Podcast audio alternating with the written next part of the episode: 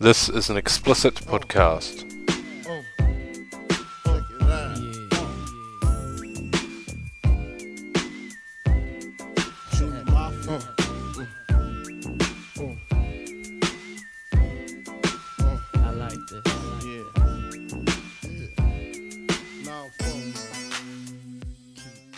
Welcome to Notorious AOS, a new Age of Sigmar podcast coming to you from New Zealand. I am your host, Big Sean, and I'm joined by my co-host, Little Sean. How's it going, mate? How's it going? Good, mate. Good. So, given this is the first show that we're doing, and possibly the last, based on my introduction, um, I thought it'd be a good idea to give you guys out there a background as to who we are and what we're about. So, I am Big Sean. Uh, I used to play Age of Sigmar as as a kid, like many people did. Uh, I started around the age of sort of, or Warhammer Fantasy Battle as it was back in the day. Started around the age of sort of 10, 12. Probably played all the rules wrong at the time, but got my models out with my mates and had a fun time. Uh, stopped in my sort of mid-teenage years to chase girls, play sports, and um, socialize and party. Uh, came back to the game uh, just as the end times was happening uh, was a bit more established in life and remembered that I had a lot of fun playing Warhammer. However, coming back during the end times was uh, not the best time to start given the sort of state of the scene at the time. Um, however, played open play Age of Sigmar for six months or a year, and I feel like the player base was reward- rewarded with the General's Handbook. Um, ever since then in New Zealand, the General's Handbook, uh, well, sorry, ever since the General's Handbook was released, the Age of Sigmar scene in New Zealand has just been growing and going from strength to strength. We have an active tournament community. Uh, we have masters. Uh, we have players traveling from town and cities to attend others. And I've met some pretty awesome and amazing people along the way who, like myself, like to roll dice, talk some shit at the table, and then have some beers afterwards. Um, the social aspect is, is really quite awesome. Uh, so I started playing Empire when Age of Sigmar came out, uh, not long after uh, the Order Battle Tome uh, was released, where they sort of split up all the armies, um, sort of sort of writing on the wall that my beloved Empire wouldn't be what I wanted them to be. Uh, so I went on to the Poster Boys. Uh, always been a big fan of the, you know, paladins and, and people that fight for the light and so on and so forth. So I was always a big fan of the whole paladin look and the fighting for the light for the greater good against the demons, um, and generally just the forces of evil. So Stormcast really stood out to me, um, and it's a great faction. I've very much enjoyed it. Um, I very much like versatility in my armies, so if I want an army that has range units, I have that with Stormcast. Um, if I want a unit, a unit that can fight in combat, I have it with Stormcast, and apparently with AOS 2, I can now dip into the hero phase a bit more with magic, uh, which is fantastic. Big fan of my poster boys. Uh, big fan of being able to play the sort of game and the style of army that I like. Uh, it's fantastic. So that's what drew me to Stormcast. Um, as for the tournament scene, um, I did relatively well last year, won a couple of events. Um, wasn't able to attend Masters because I was overseas during Masters finished the rankings, I believe, second or third in New Zealand. Um, currently, I believe I'm fifth or sixth um, out of the 60 odd players that we do have on the rankings. Uh, but we've had few events recently, uh, and we got one more coming up next weekend, which we'll talk about a little later in the show. Uh, so that's it from me for now. Um, little Sean, how about you? Just give us an overview as to, to who you are and you know your background. Uh, yeah, so um, I'm uh, I'm Little Sean. Um, I kind of kind of got that name unfortunately because Sean's about fucking seven feet tall. Um, I got back into Warhammer when I was 16 maybe, and um, sort of stopped for about the same reason. Started uh, wanting to party and get into girls and stuff rather than um push toy soldiers around the around the board. Um, but then I picked it back up a little bit later, a few years later, just after just after the GHB GHB one dropped. Uh, I saw I saw the demons, Khorne demons. They were my first my first love. They were pretty fucked up, so sort of what I was into. I wasn't too much into the boys in the shiny armor. I wanted something um something a little bit twisted. Uh, so I've been playing pretty much purely Khorne for the last two years in New Zealand, and um, I've done done pretty well so far, I think. Um, normally running the murder host to the to tournaments. Um, I think last year I ended up third, uh, third in New Zealand just before Masters. Um, and yeah, I was pretty, I was pretty pumped with that, with that turnout. Yeah, you did well. And then at Masters itself, you placed on, what was it, third as well? Yeah, yeah, third at, third at Masters. So didn't quite take it home, but I was pretty, yeah, I was pretty happy with third place. Well, that's, that's what happens when the French come to town, doesn't it? Yeah, party. Cheers, Julian. Stay away from AOS this year, mate. Uh, oh, that's all right. So that's a brief overview of, of us as as players and our sort of journey into um, from Warhammer Fantasy Battle into Age of Sigmar. Uh, so we thought we'd just quickly cover off sort of the intent of the podcast and what we sort of want to achieve, what we want to talk about, uh, just so you as a listener base know what to expect, um, and and we can go from there. So, as sort of mentioned at the start, we're both from New Zealand. Uh, started this podcast with the intent to sort of spotlight New Zealand a bit more as Age of Sigmar is, is growing rapidly. And with AOS 2 coming out, it seems like a sort of perfect time to jump on that podcast bandwagon, I guess you'd say. Um, we will be covering match play. Um, we are both match play players. Uh, nothing wrong with sort of narrative or, or open play, but our hobby is just in the match play sort of focus area. Um, we'll look to cover local events, spotlight local events uh, around New Zealand.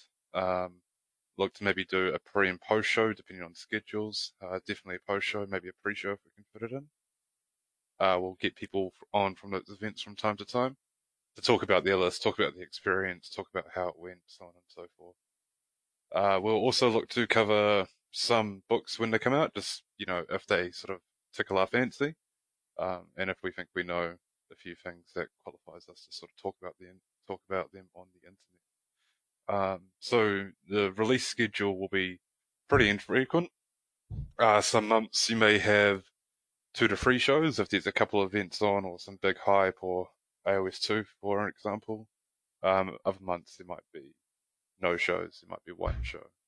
Uh, so we'll generally focus it towards the match play scenarios, um, and the events in New Zealand, and we'll try to get guests from time to time.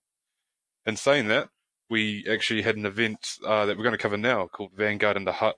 Uh, that was run by myself yesterday. Uh, it was a four round, uh, 1250.1 day event.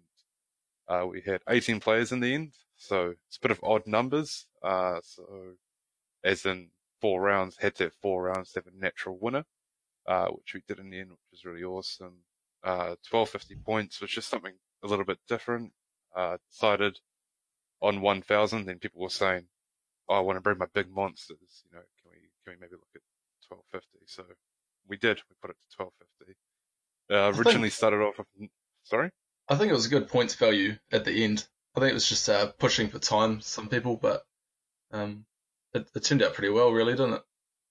Yeah, exactly, exactly. So we started off with 90 minute rounds, um, and it came pretty obvious to me after the first 20, 30 minutes that I don't think people were going to finish their games in 90 minutes. Um, and I'm a big advocate for players getting through all their turns, um, or at least the sort of turn four and five. I don't want people to win. Um, I'm not calling it out as intentional slow play or anything of the sort. Um, I play Stormcast, an army that sort of progressively wins over the course of the game. It's not an army like Tzeentch where I can blow you off the board in turn one or two and win the game like that. Uh, so I generally need sort of four to five turns to win a game. So obviously there's a personal bias here for me. Uh, but I also believe that players, you know, need to field responsibility and actively work together to get through, you know, five games to get to a, a fair and natural conclusion with allowing roughly equal amount of time between players to play the game as well. So realizing that 90 minutes seemed to be a bit of a push um, at 12.50 for some players, uh, we I was able to organise with the hall because um, we were using a school hall um, to, you know, if we could keep it open a little longer, um, and they agreed to that, so we were able to push the rounds out to an hour 45. In saying that, we only had, I think, about five or six games. Um, not finish after five turns. Um, so it was a pretty good result in the end. Um, and most players sort of cottoned on that they needed to move faster, they needed to think about deployment, um, which I think is a, just a general criticism of a lot of players. Um, they're too busy trying to react to what their opponent's doing and what their opponent's doing, sorry, during deployment, and then not, and they're taking their eye off the ball and sort of about their own game plan. Um, they're too react, you know, they're too too busy reacting to what's going on and they're not worrying about themselves. And as soon as your opponent starts making you react to what they're doing instead of you playing your own game, you're already starting to sort of lose it. Um, so the tournament ran smoothly. Uh, as I said, 18 players in the end, um, four rounds, 1250 points. Uh, I had a good mixture of armies turn up. I had a couple of new guys as well, which was really cool. Um, and quite a lot of sort of old regular faces. So there's a bit of there's a bit of demand for one day events in our area. Uh, people find them, you know, easy to commit to.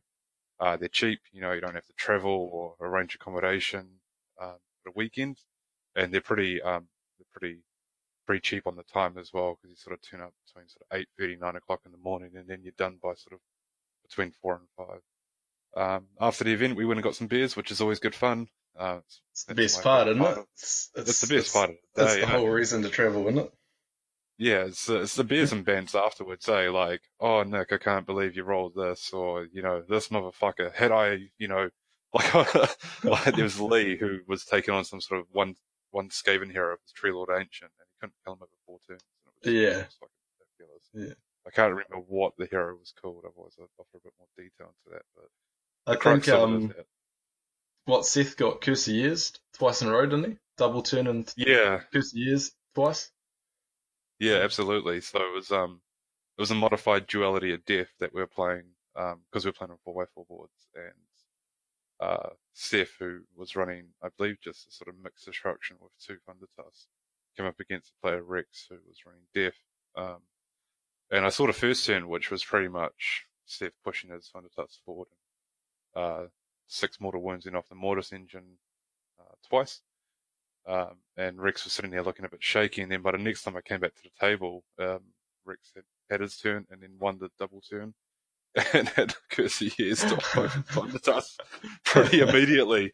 So that that game was was over in about 25 minutes. Um, so you know, there's sort of at these lower points, there seems to be big swings in how long games go. Um, some people have lots of bodies and they take quite a lot of time. Others sort of put all their eggs in one basket with with big monsters. Uh, a Magma Dragon flying around yesterday, for example. Um, and you know, if that combo works, or if that one model can do what it's supposed to do, then um, then it's great. But if that model fails or is taken off quickly, then the game sort of just almost ends. Um, however, I didn't play in the tournament. I was TOing it, so I did scoring. Uh, I had no rules questions, which is pretty common with Age of Sigmar. Uh, the events sort of run themselves. You're more there just to tell people to uh, hurry up and get your score sheets and make sure you put your, you know, best paint and best sports on there and so on and so forth. Uh, however, little Sean, um, was able to play in the event, um, yeah. and he's just going to through some of his games and his list and Wade took his list and, and what it does or what it doesn't do. Yeah, so um, uh, me, myself, and uh, three of the other Palmy boys all uh, travelled down to Wellington for for Sean's event. Um, for our international listeners, Palmy is is a town, Palmerston North. It's about an hour and a half, two hours outside of Wellington, which is uh, where I'm based and where we had the event. Um, sorry there, mate. I just wanted to interrupt because people might go, "What the fuck's a Palmy boy?" you know, it's, it's, it's the person that sort of comes out for AOS events and then and then goes back in their cave. no, but yeah, sorry, mate. Yeah, so um, uh, start of start of the Vanguard event, I was sitting um up the top of the um the New Zealand rankings at the time, and um I had a, a brand new player.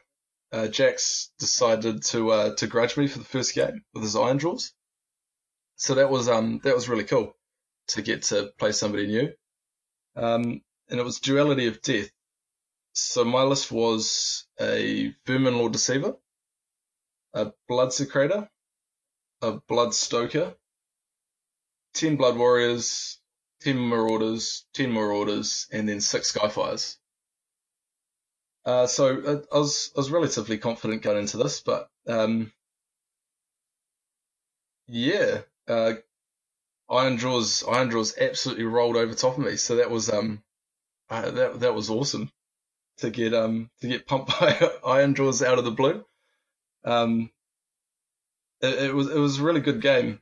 Uh, Jax double turned me going into the second um, with holding both objectives, so he scored four points off the dot on the second. Um, then I failed a um, a six inch charge with the deceiver to take the objective back, and from that point onwards, I sort of sort of thought it was probably in the bag here for Jax.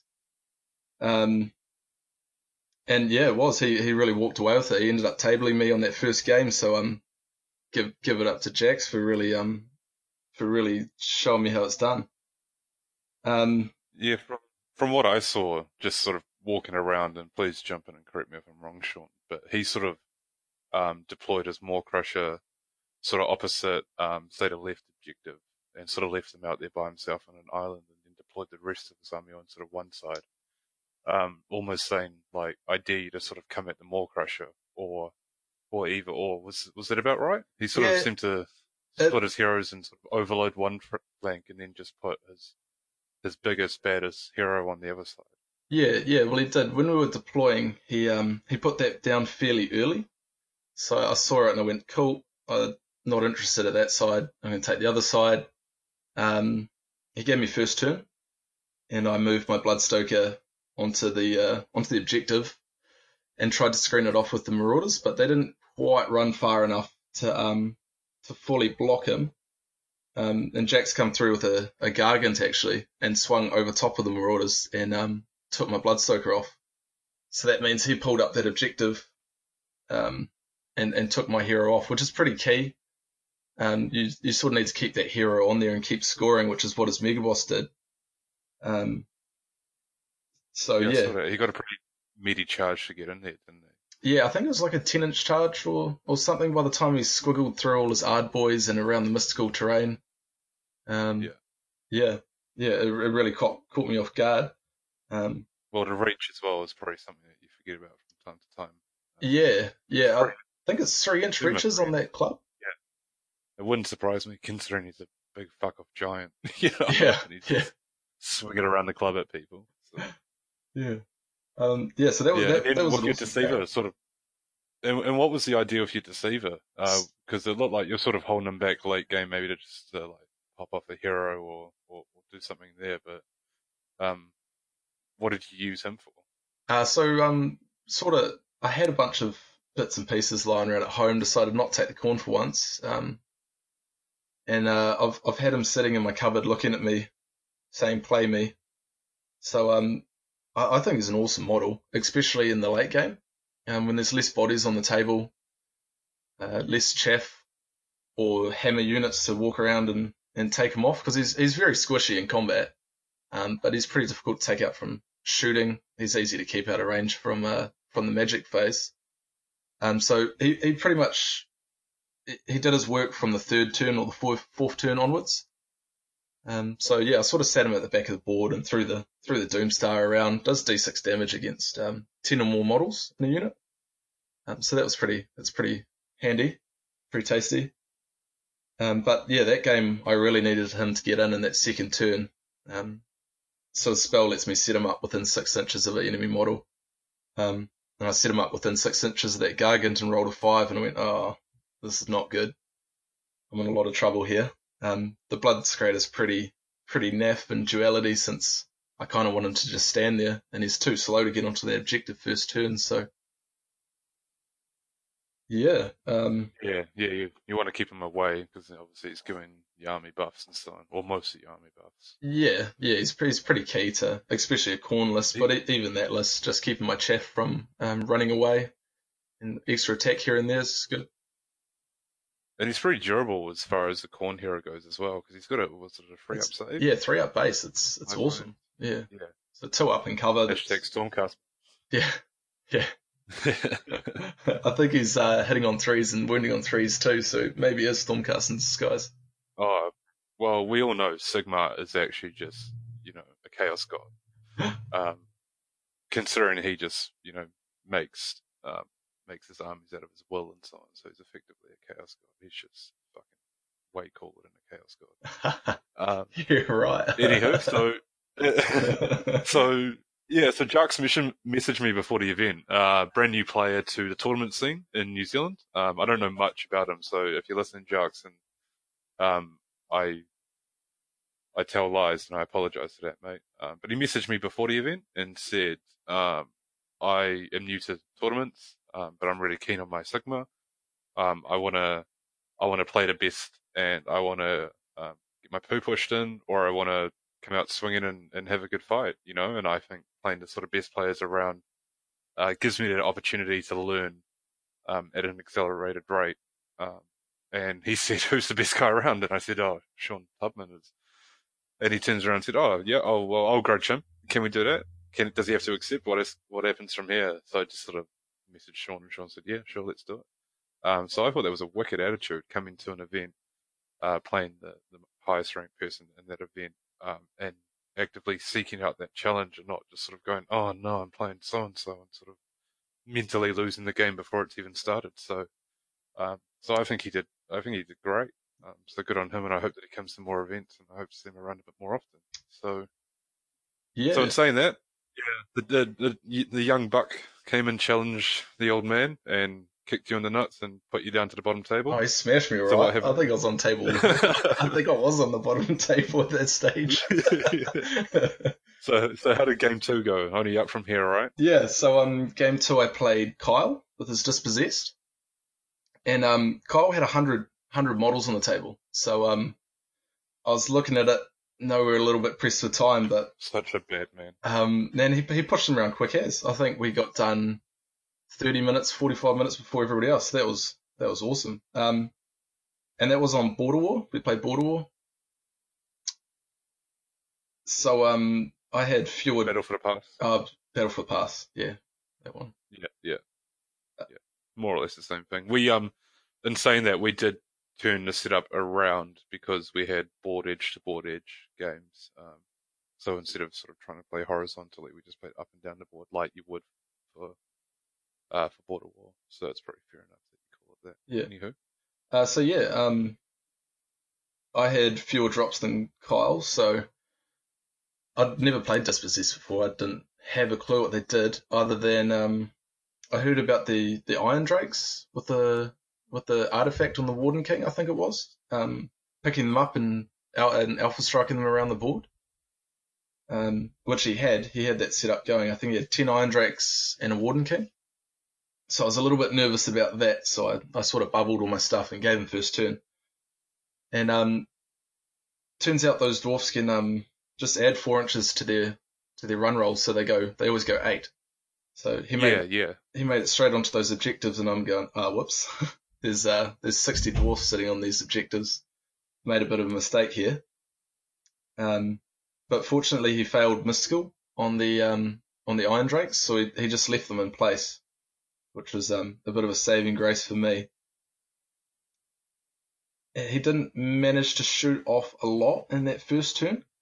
He had a an organ gun and um, some thunderers as well, and I think they put three wounds on my um, Bloodsecrator, which, yeah, which was a bit scary at the start. I said, "Oh, it's first turn and he's already this injured. Uh, he's probably going to go down next turn." Um, so I took over Sorry, my was turn. it with the iron? Yeah, it was with the organ gun, I think. Um, Oh yeah. yeah, the Iron Drakes failed mystical, so they were just sitting there doing nothing.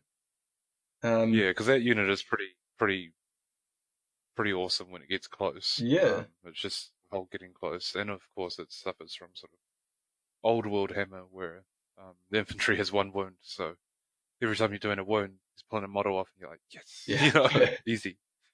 Yeah.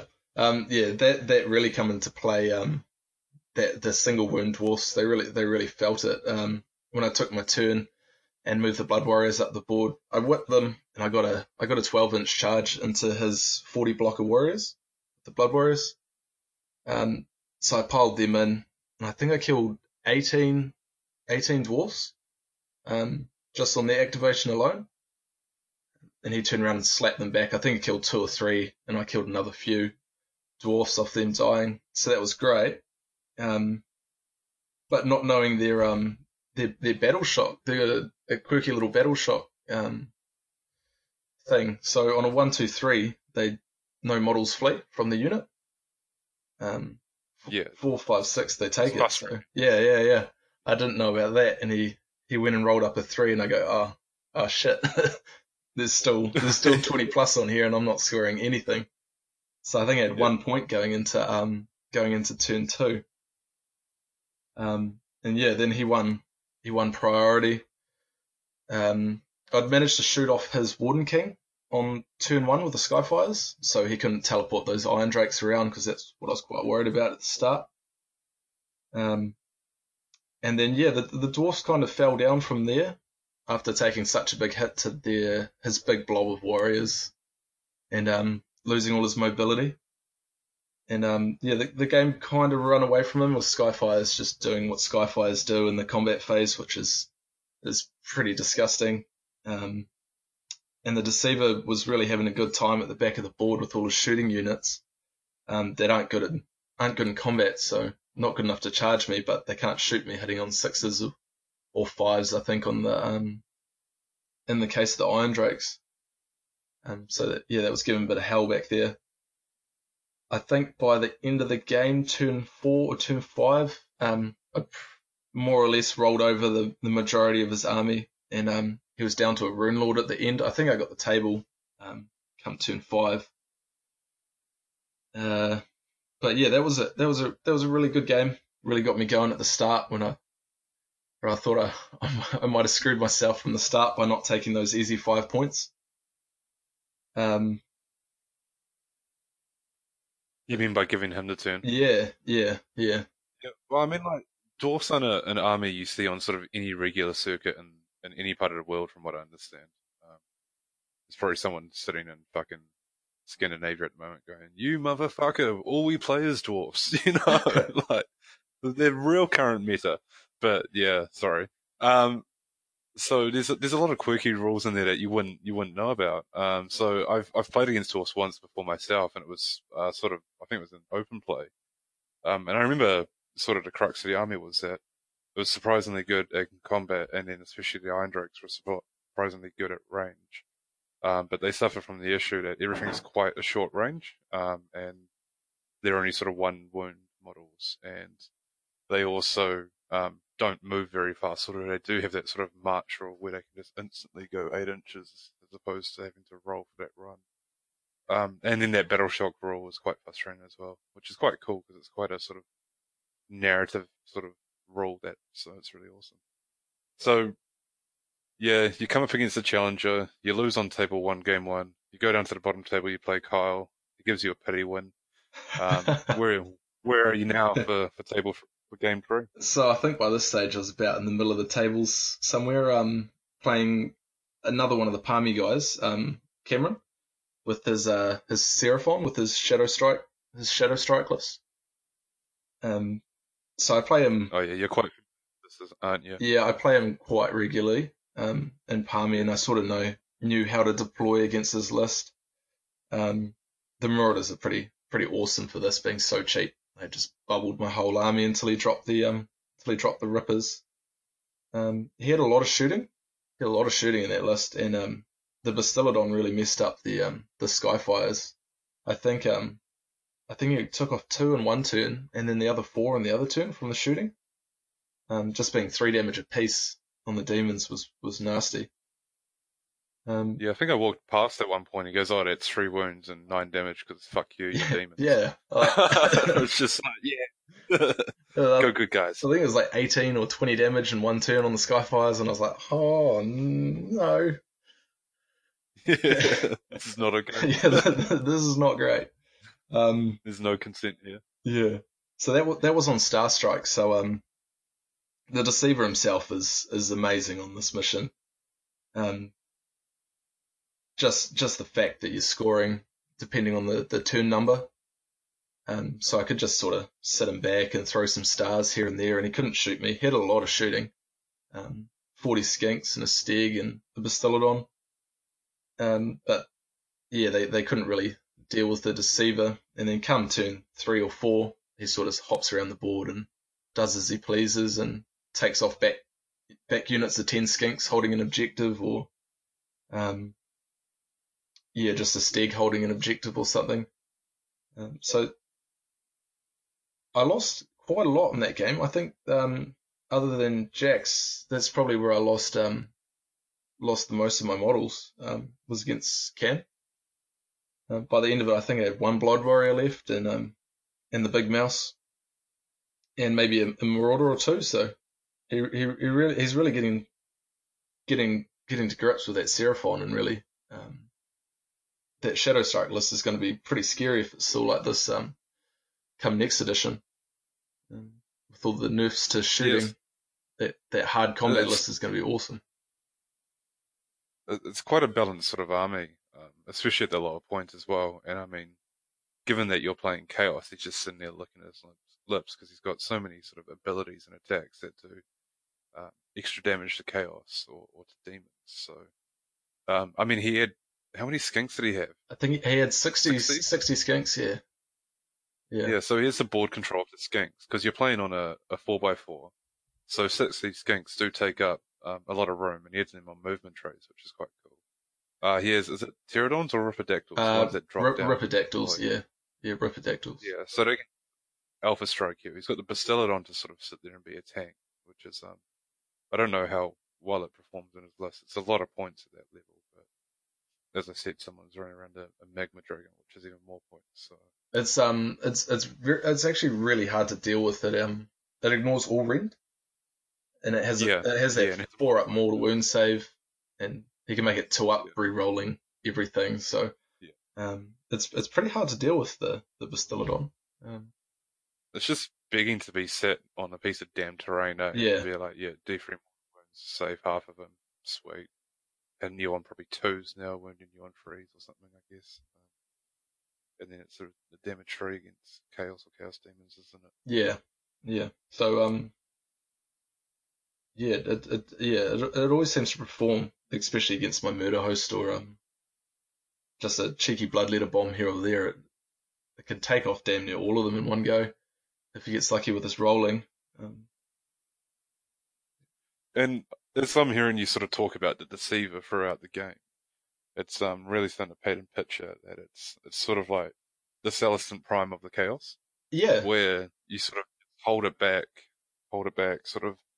Um, does he have a ranged ability spell or uh, just shooting? so he's got Because I know the crux of him is that you just cast that spell, teleport in someone's face, and he's quite fighty in combat and pretty much just take the unit off. So that's sort of how the prime works: is you hold him back, and then in the late game, especially for a mission like Star Strike, where you can score uh, 15 points in, in the last turn, and you know it's it's pretty awesome. But so that's more or less what it sounds like how you're using them. Is, is that right? Yeah, so um, I sort of I didn't s- leap him very often um, at the start of the game, so that's his his movement shenanigans. Um, I sort of just used him for a Mystic Shield bot. Um, but yeah, the the star the Doomstar is awesome. I I didn't realize it did D6 damage until I really looked at the scroll, and um, it, it, it's it's really good for chipping away, hiding behind those Marauders. But um, yeah, he's got negative three rend as well in the combat phase with that um that little dagger of his. So it, a lot of people, Free renders also. yeah, yeah, yeah, yeah. Anything with a four up save, you don't even have to worry about them rolling a six here or there. So it was really shredding Yeah. stuff. And is it is it D3 damage? Yeah, or yeah, D three uh, damage apiece. Yeah, I hate D3 damage. It's so swingy. yeah, But he gets um, I think he gets almost a half dozen attacks as well, and I think he's hitting pretty well and wounding pretty well as well. So he's probably getting the bulk of those attacks through. So he really is sort of like that. You know, I can move him around on the board, sort of alpha strike. Um, as long as you can make that sort of, is it a six inch charge you have to make? Does he have to be more than six inches away? yes. It's a, it's a, it's a, it's a um six inch charge you've got to make with them. Um, Yeah. But you know he's he's hitting on twos if he gets Lord of War off on himself, and um, wounding on twos with a reroll. Um, so it was pretty, he's pretty consistent once he gets there. It's just making that six inch charge. Um, that that Yeah. was pretty good, apart from the uh, the game on duality that I really I really needed it probably the most. Um, yeah, yeah. So it's, yeah, so he is pretty versatile in that manner. So it is probably quite good, especially at the lower point range, uh, to have something that you can sort of hold back and deploy and, and you know kill something on a, an objective, especially a wounded unit over a course of game. Uh, but, but anywho, so you played Cameron, um, you know him quite a bit. You sort of got some late game scoring going on, on Star Strike, and um, uh, got a major win. Is that Yeah, right? So I got a um a, a tabled him that game and got a um and got a major win. So that was that was pretty good. So that moved me back up to the um back up to the top. Um, playing Ben with his Khorne army. Um, so he pretty much spat in my face when I got to the table. Um, both being Khorne players and seeing Skyfires sitting on my side of the board. Um, it was Scorched Earth. Um, this mission and he had I think it was 20 Blood Warriors, Yep. five refs, um, the normal banner, and a Slaughter Priest or two. You had a lot of bodies from what I saw. Yeah, a- Um, all multi wound too. It A was lot a lot of push. Yeah, yeah, and um, just uh, because we were playing on four x fours with Scorched Earth, uh, we adjusted it to have uh, two objectives in each deployment zone, as opposed to three objectives. So four total objectives, um, which I hope went alright. I didn't receive any sort of bad feedback by it, but it was just more of um, three objectives could be a bit of a push, um, and it could just become a bit of a, a blob in the middle, um, because that's what I saw from a lot of people was sort of two armies running into each other, hidden in the middle, and then one would overrun the other, um, and then, you know, and then win the game essentially. There were some people with movement shenanigans popping around the board so so. But sorry, mate, interrupted you there. So No, that's right. Um,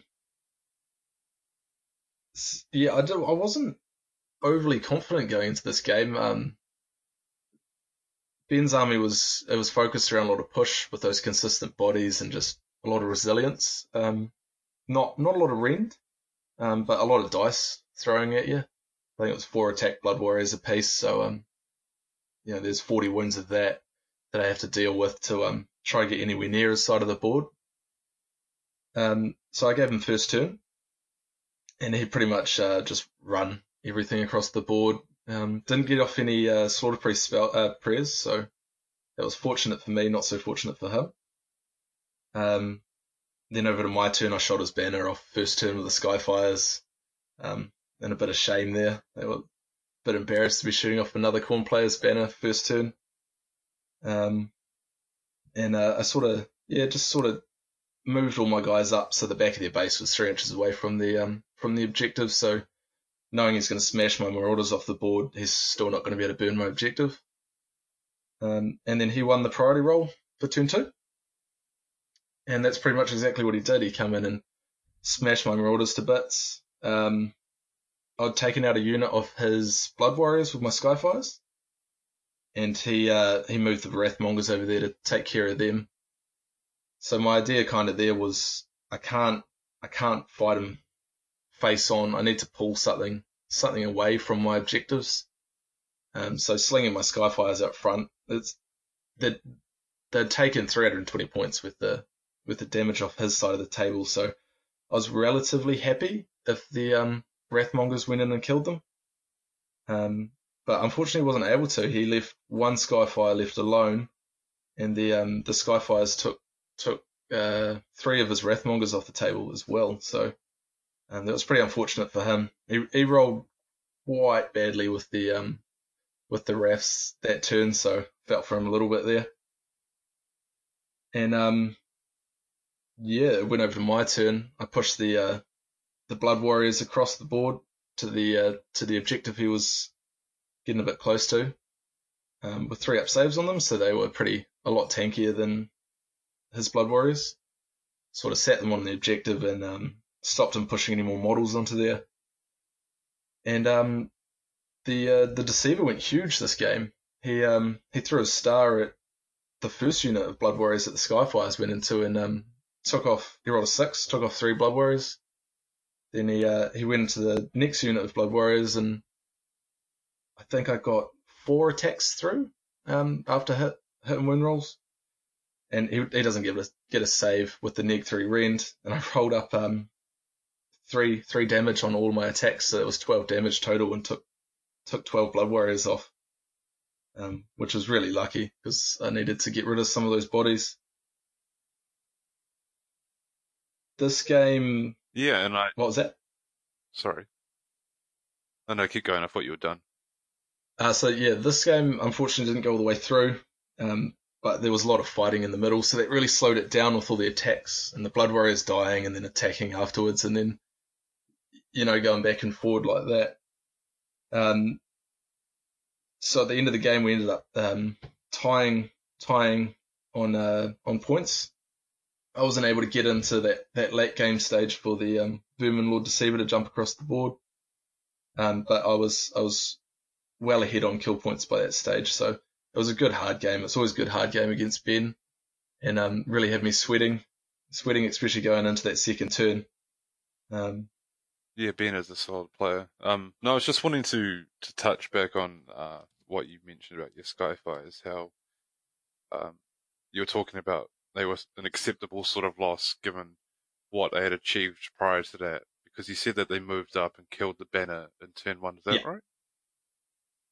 Yeah, and that's exactly what you want, because had they not been able to, had you not been able to sort of get out and kill that banner in turn one, with the number of blood warriors that he had on the board all getting extra attacks, but more importantly being immune to battle shot, it would have just made it a lot harder to move those bottle, bodies off the board.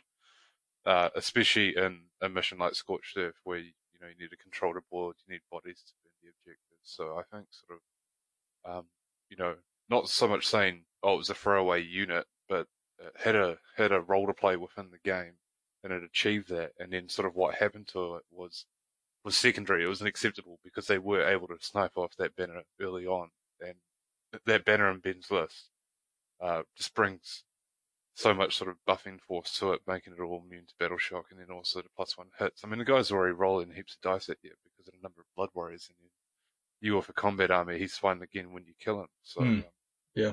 So I think that was a pretty sort of sound tactical move there, and if you hadn't, you might have been in far more trouble, and you might have not had the same sort of outcome. Uh, so it was a so the result of that game was a minor win, then, wasn't it? It was a came down to kill points. yeah, yeah, it came down to kill points. I think um, I had 800 by the end, and Ben had 400, something like that. Um, I think when you play a Khorne player, you really got to take that banner off as quickly as you can. Um, helps, I guess it helps myself being a, a Khorne player mainly knowing the importance of that, that banner. And the second it goes, you're, you're in a bit of trouble. Um, so yeah, that, that, that was 100% my idea to smash that off. And then from then onwards, the, the Blood Warriors could, could flee, retreat. Really, that's that's one of the one of the best things about the banner. Um, that even though the Blood Warriors don't have amazing bravery, it's it's good enough. It's uh they're lucky with the banner that they just stick around and just be such a tanky little nuisance that they are. Yeah, absolutely, and that's I mean I think that's a big part of Age of Sigmar is just a sort of hero hammer behind it, where um, especially Khorne Bloodbound.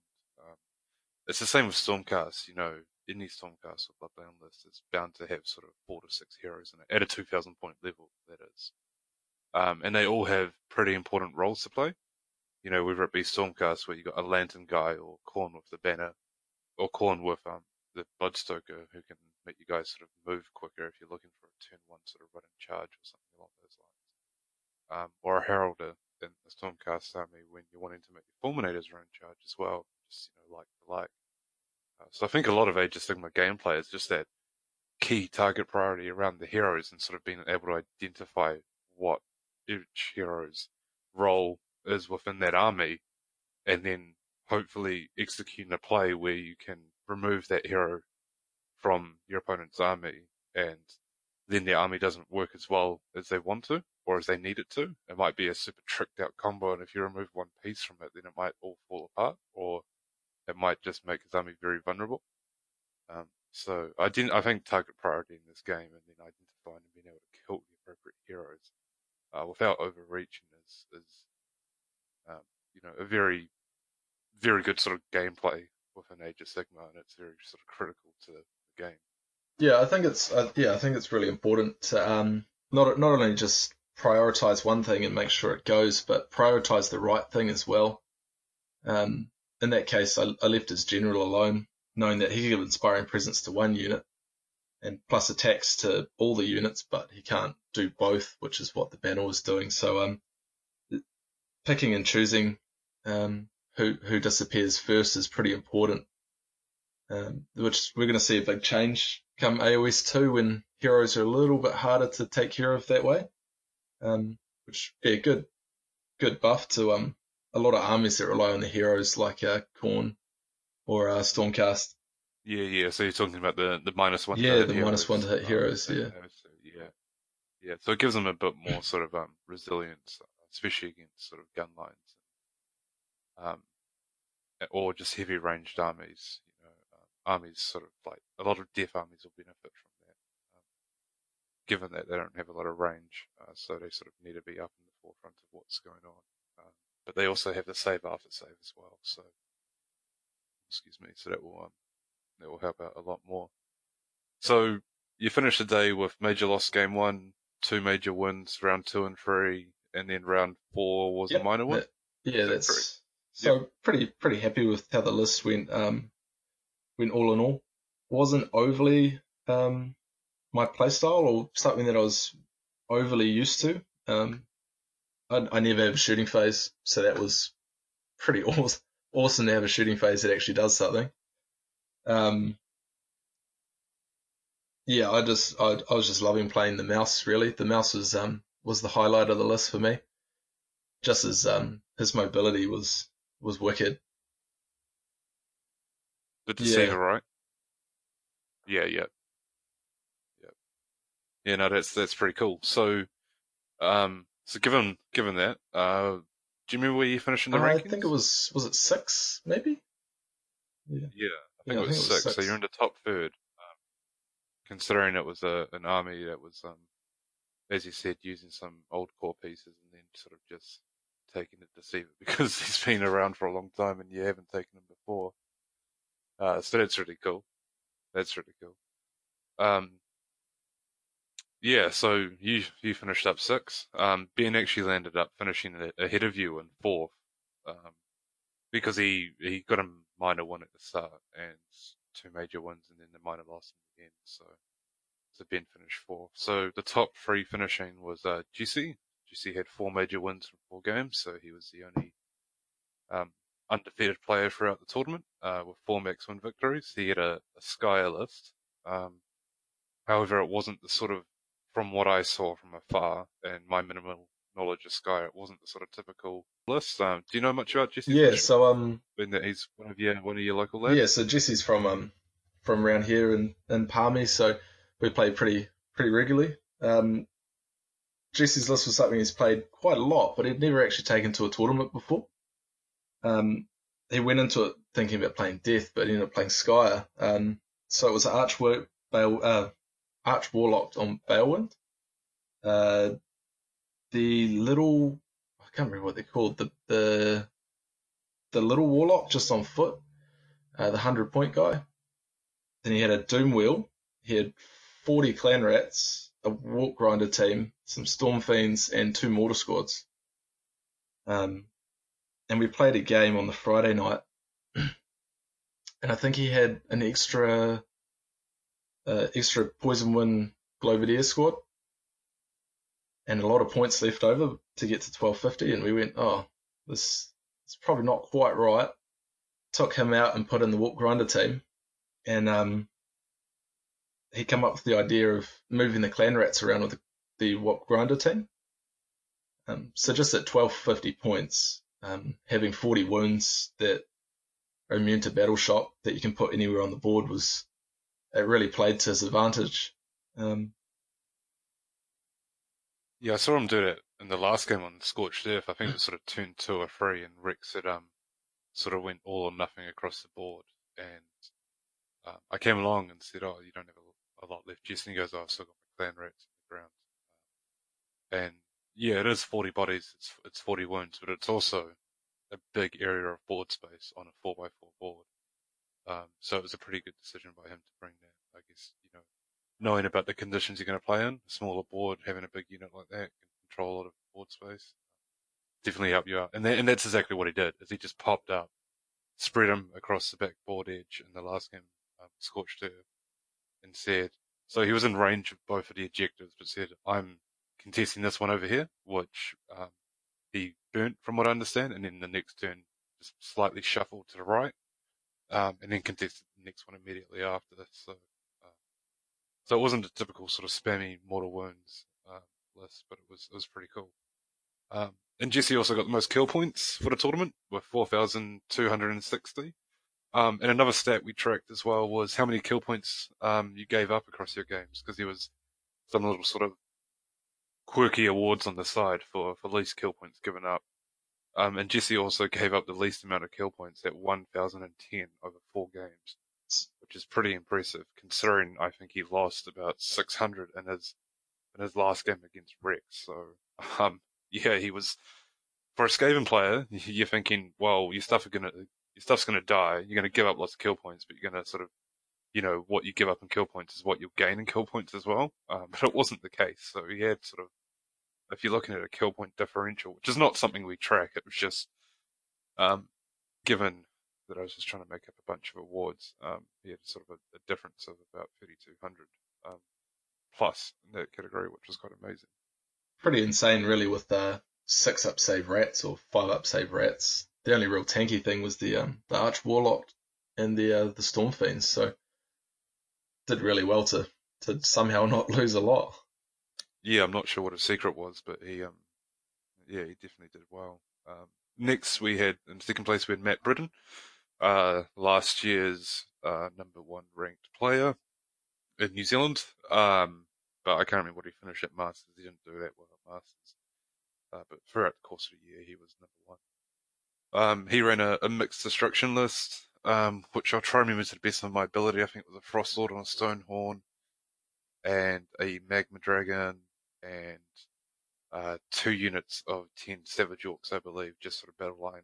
Um, and I think that was his whole list. And he sort of worked pretty well. He, however, um, missed having a, a, a, shaman, a mage in there, a little grot guy just to give Mystic Shield. Um, I think the Magma Dragon, he just sort of threw in people's faces and made them crap their pants. Um, and then, you know, when you finally killed off the Magma Dragon, all 20 wounds of it, which is killing you as you kill it in combat, that is um, the Frost Lord would then sort of beta charge you, and you're thinking, oh god, really? Um, and he, he got three major wins. Um, his only loss came in game one against Bo, who was running a Idoneth Deep army, um, which I didn't watch entirely, but I think Bo had, um, the special character is it Voltranus, Voltranus? I'm not too sure. Um, the aspect of the sea, the spellcasting one, and then he just had a bunch of eels. Um, and I think he might have had one other hero. I'm not entirely sure. And um, from what I saw in that game, it was going all well. And then as soon as that turn three um, rolled over, it just went all Bo's way because he had, uh, you know, the, the allegiance ability, um, or, or, whatever it's called as the sort of storm progresses. And his whole army attacks first, regardless of whose combat. Um, and Matt just said he just, by that point, both armies were all in combat and um, him attacking first across the board just really ruined uh, ruined sort of Matt's chances of winning that game. So it's good to see the Idoneth out. It's good to see they got a win. Um, it was it was really cool. And then third um, was a player that we've already mentioned, uh, Rex, running Legion of Sacrament, I believe it is. Um, his list, I, uh, from the best of my ability, I didn't get lists handed in. Sorry guys, that's why I'm not telling you the exact lists. Um, it's just lists on a day and given it to one day and it's, you know, sort of everyone you know there as your mate. Uh, you sort of assume people won't take the piss, and I didn't have any complaints. People were handing their listen to me, but I didn't really care to take them.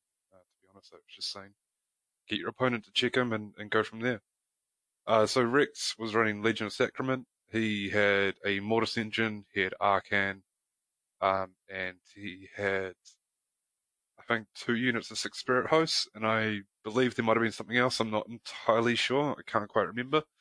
Um, and from what I witnessed of Rick's plane, he was just looking to um, curse the years off stuff as you know, as and when he can, as you do with Arkhan. Um, and then he was looking for sort of damned terrain um, to put on a spirit host. Um, and the idea was that he would chuck six bases of spirit hosts in your face at a time.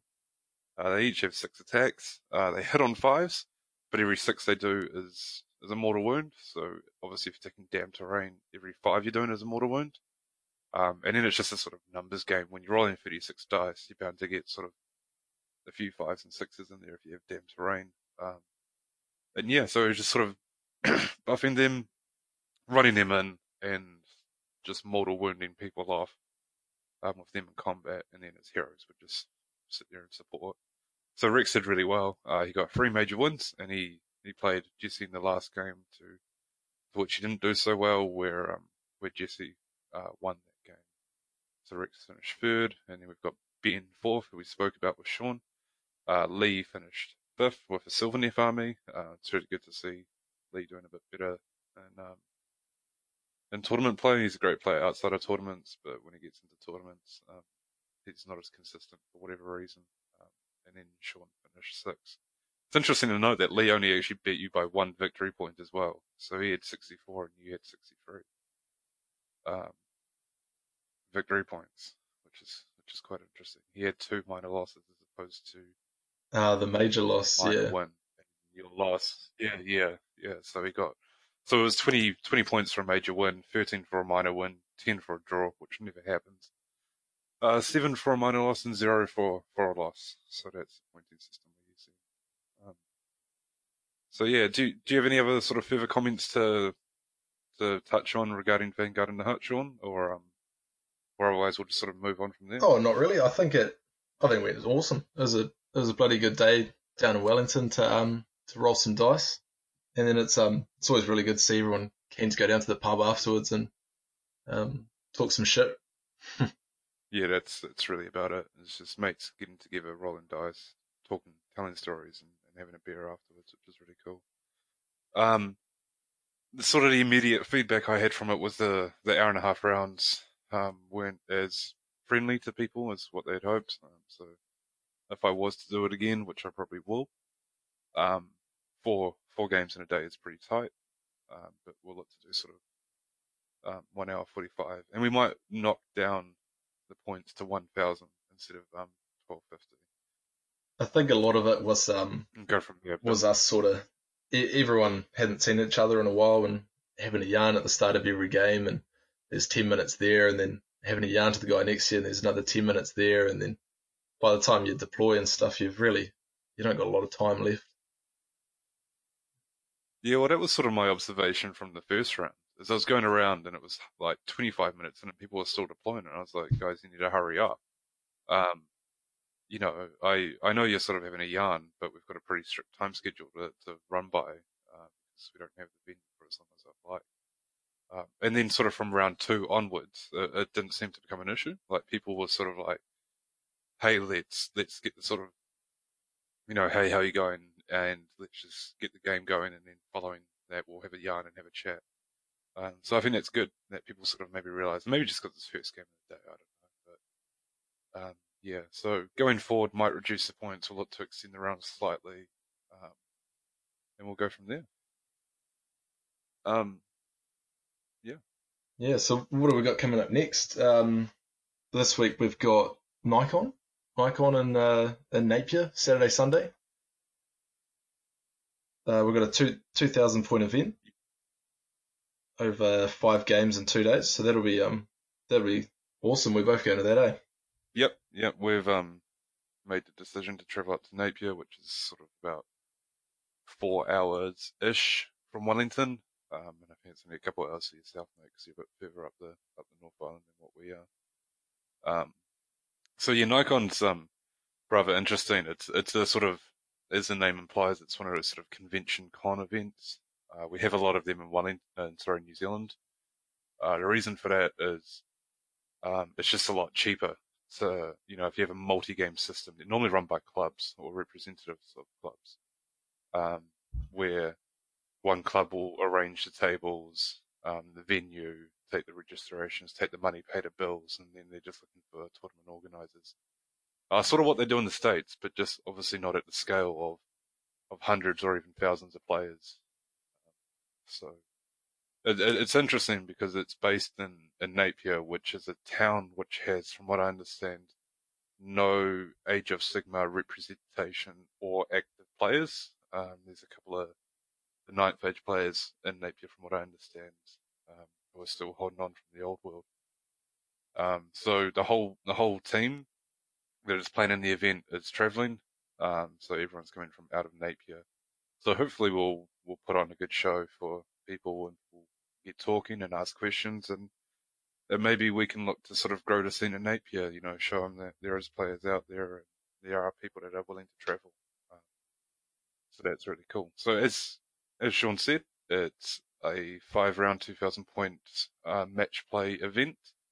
However, um, we are using open war cards, which um, is not the norm, but will be the second event this year to use them, uh, which is really cool. So what the TO's done is he's um, drawn some open war cards two or three weeks before the event, I think maybe, and excuse me, and he's just drawn random cards for the deployment, the objective, and twist, I believe it is.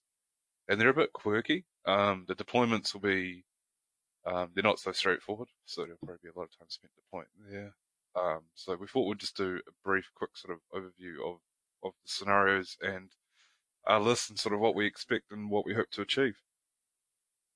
Yeah, so the scenarios they're um the the deployment for them is quite different to uh to what we're used to, but the the scenario itself really doesn't change up a lot from um from the GHB two. Uh, they they more or less take from the scenarios and just put a little bit of a twist on the end of it, mess around with the deployment a little bit. Um, so the first scenario we've got going up is um, it's called the Comet. It's more or less Star Strike. Uh, but if you remember the old escalation setup where everything's on the diagonal, it's um it's it's like that. So um there's a comet that comes down on the board randomly, similar to Star Strike. And um, the common trend with all these objectives have been over the course of Nikon is that you score at the end, at the fifth battle round.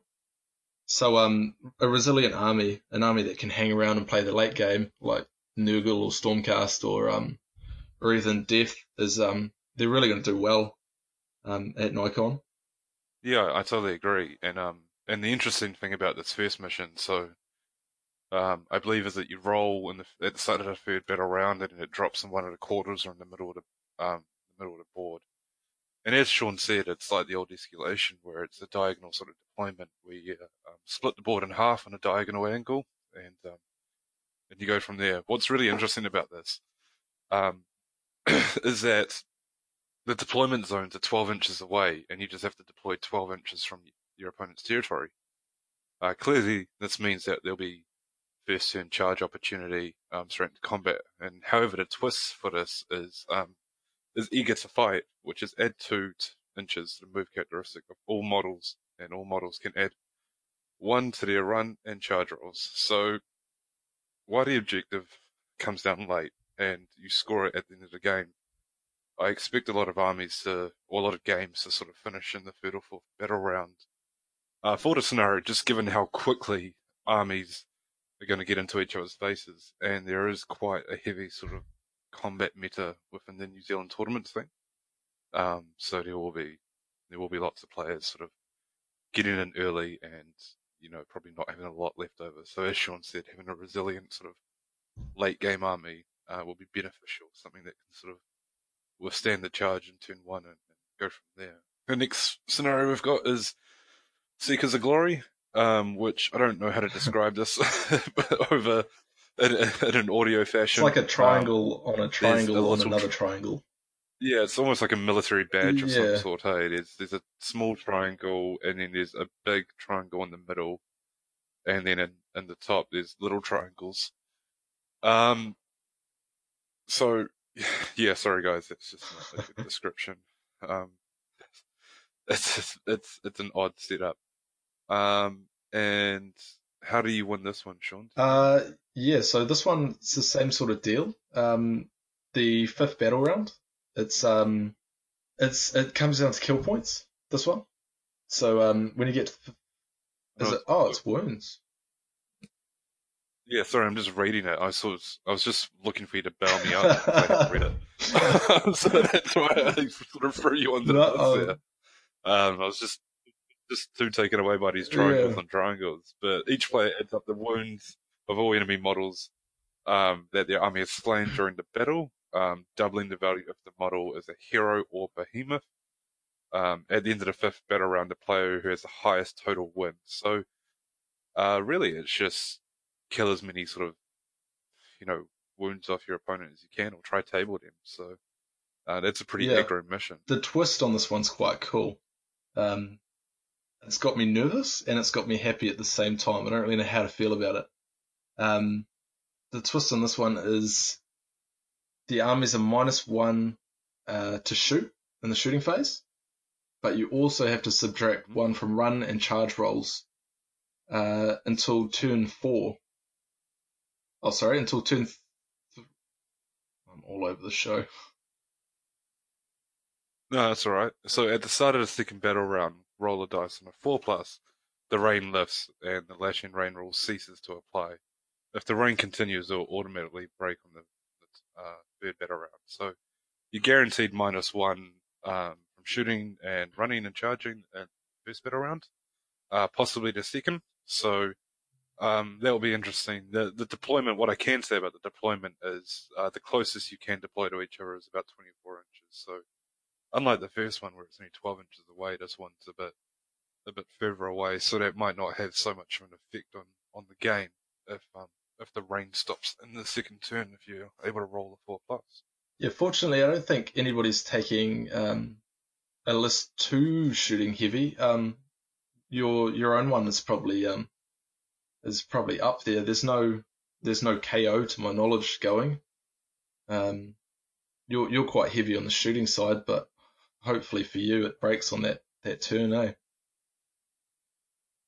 Yeah, I mean I'm not my Stormcast list, which we'll get into after missions. Um, I expect we'll probably have the most shooting. Um, as I said, there's not a lot of shooting in, in the New Zealand um, tournament scene, so you know, talking about knowing your local meta and knowing what to expect at matches or tournaments um, is, is a good sort of ability or is sort of a bit of homework to do before an event. Um, but I I do have some range, which we'll get into later, so that will probably affect me more than anyone else. Um, I'm expecting to see quite a lot of combat heavy armies. Uh, the third mission is Field of Glory. Um, another great deployment to sort of describe. This one has to be the hardest one Uh, so far. a giant. Yeah, there's a there's a giant circle in the middle, bang on middle of uh of the map. Um, it's a 24 inch bubble. Um, so one player deploys within 24 inches of that bubble, and then um there's sort of curvy deployment areas in each corner, which are about sort of between 12 and 24 inches away. Uh, so players roll off, and then they pick one side. Um, they pick otherwise middle or um, the corners, I guess we'll just call it. And in this one, you have uh, you have three deploy uh, three objective markers to capture. One in the middle of the board, uh, one in the corners, so the players alternate between this, and then one in the no man's land uh, territory. And the way you win is uh, you immediately win if you control all three of them um, at the start of a turn.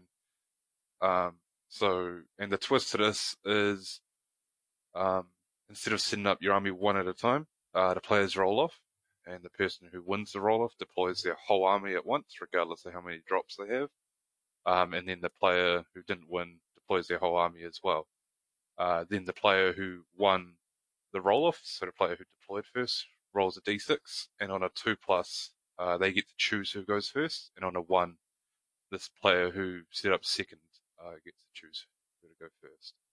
Um, so it's a bit interesting. I actually managed to play this um, the other night with um, mate who's also going, um, and he actually beat me pretty much right away, which was quite interesting. Um, he managed to get all three objectives because I was feeling a bit cocky. I had a, I had a turn one charge and took off six Kurnoth hunters and was feeling a bit Billy Big Balls confident about the situation. And then I sort of fell asleep as to what's on my home objective and he just teleported a Sylvaneth over and took it and won the game. Sort of felt a bit robbed, but didn't want to go through the effort of redeploying on that mission again to, to play again. So we just had a chat and a beer afterwards, which was, which is great. So yeah. Um, Anything else to add about that mission, Sean? I think I covered it. I up. just think taking the um the factor of drops drops out of it to see who um who controls who takes that first turn is pretty it's pretty huge. Um, I know on my list I take spend 100 points on a battalion purely to be able to um to decide who takes first turn. So when it comes down to a dice roll at the start, um, that's gonna it's gonna th- throw things throw things out of proportion a little bit and uh, mess with people's plans a little bit, which would be cool. Yeah, I was speaking to Seth last night, who I believe is running a Beast Claw Raiders battalion, um, and he said that he's got a two-drop army and he's got sort of a plan and a combo in mind for how his army's going to function, um, and also having that um, ability to probably pick who's going to go first for almost all the missions with a two-drop. Don't know if anyone's running a one-drop these days. Um, so he specifically built his list with that in mind when with combo. in a mission like this, where um, it's a dice roll who's sort of, you know, determining who goes first, um, could really fuck with his plans. So that would be that would be really cool to see. Um, I like it when it sort of shakes up the meta a bit. Um, I do too. Also try build lower list drops, but um, it's well publicised that Stormcast battalions have become um, very expensive following the General's Handbook 2017. Um, so since then I haven't really ran battalions, but prior to that I was using a lot of battalions on offer. Um, just don't want to use them when you're about to Yeah, it's pretty rough, isn't it? So the um the fourth scenario is uh is treasure hunt, and that's that's another one we've seen before. Um, we- we've seen before at uh at NatCon a few few months back. So it's um there's six six objectives set up at the start of the game, and um you roll you roll on each objective when you're within it within what is it three inches of the objective, and on six that's the objective everybody's looking for, and then again it comes down for that um more models at the fifth battle round um wins the game. So uh, another one of those objectives where um more resilient or late game armies are going to do well on. The um, there's quite a cool little twist on this one. Um, so what it does is it reduces the, the range of all attacks and spells to 12 inches. Um, rolling rolling at the start of each of the turns to uh, to add a little bit onto that, adding six inches to the maximum range. Um, from turn four onwards, it you get back to max range, but you, you know you can make quite a quite a difference over that amount of time. Um, Yeah, it is a bit of an interesting mission, um, especially with the, the six objectives. Um, and as you said, we played this mission um, at NatCon um, a couple of months ago, and played a I played a chap called Emmy, and my experience was that he just um, I put down an objective, and then he saw where I was putting it, and then he put because you alternate between the six.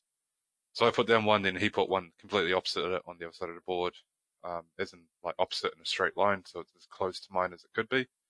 And then I sort of saw what he was doing, and then I put mine on the other side of the board, so about as far away as I could from those ones. And then he just stacked the one side.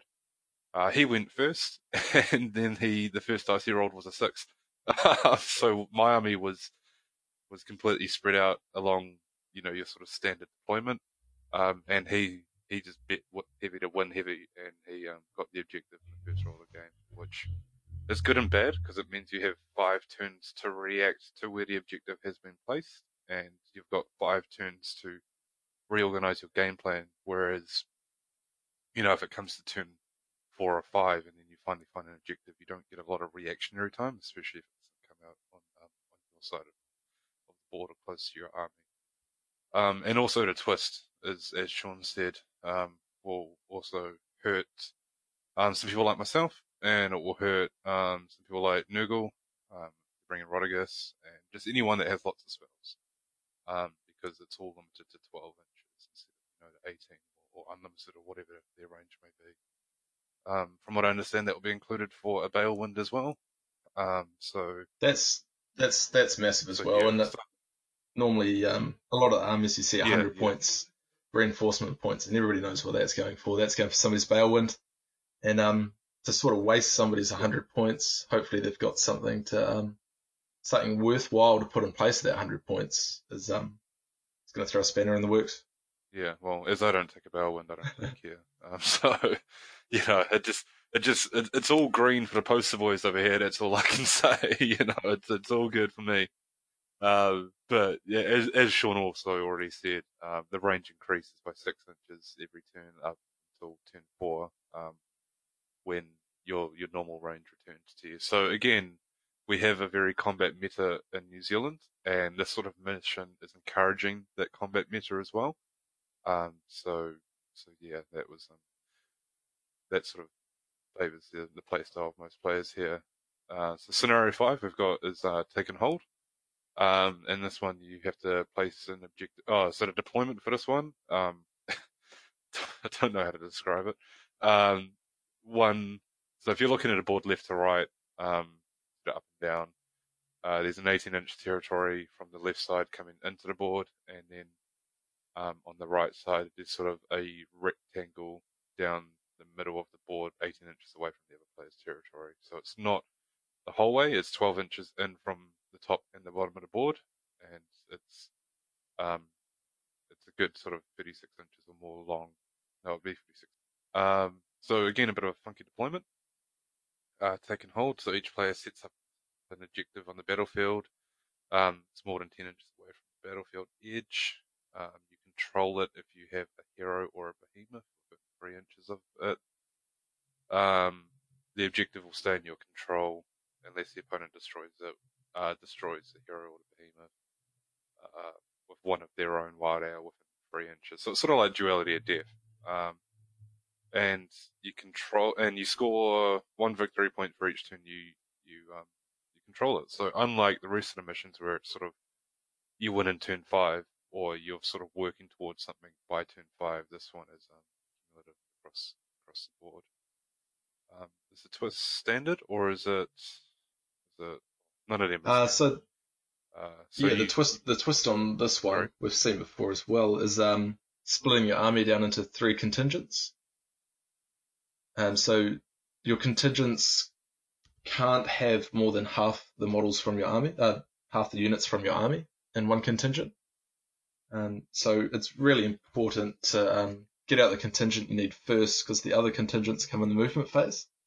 Um, so it can really, really mess with those armies like Stormcast or, or my own um, that needs all those hero phase buffs. Uh, if you leave your heroes off out of the first contingent, um, as they won't be able to use them until turn three.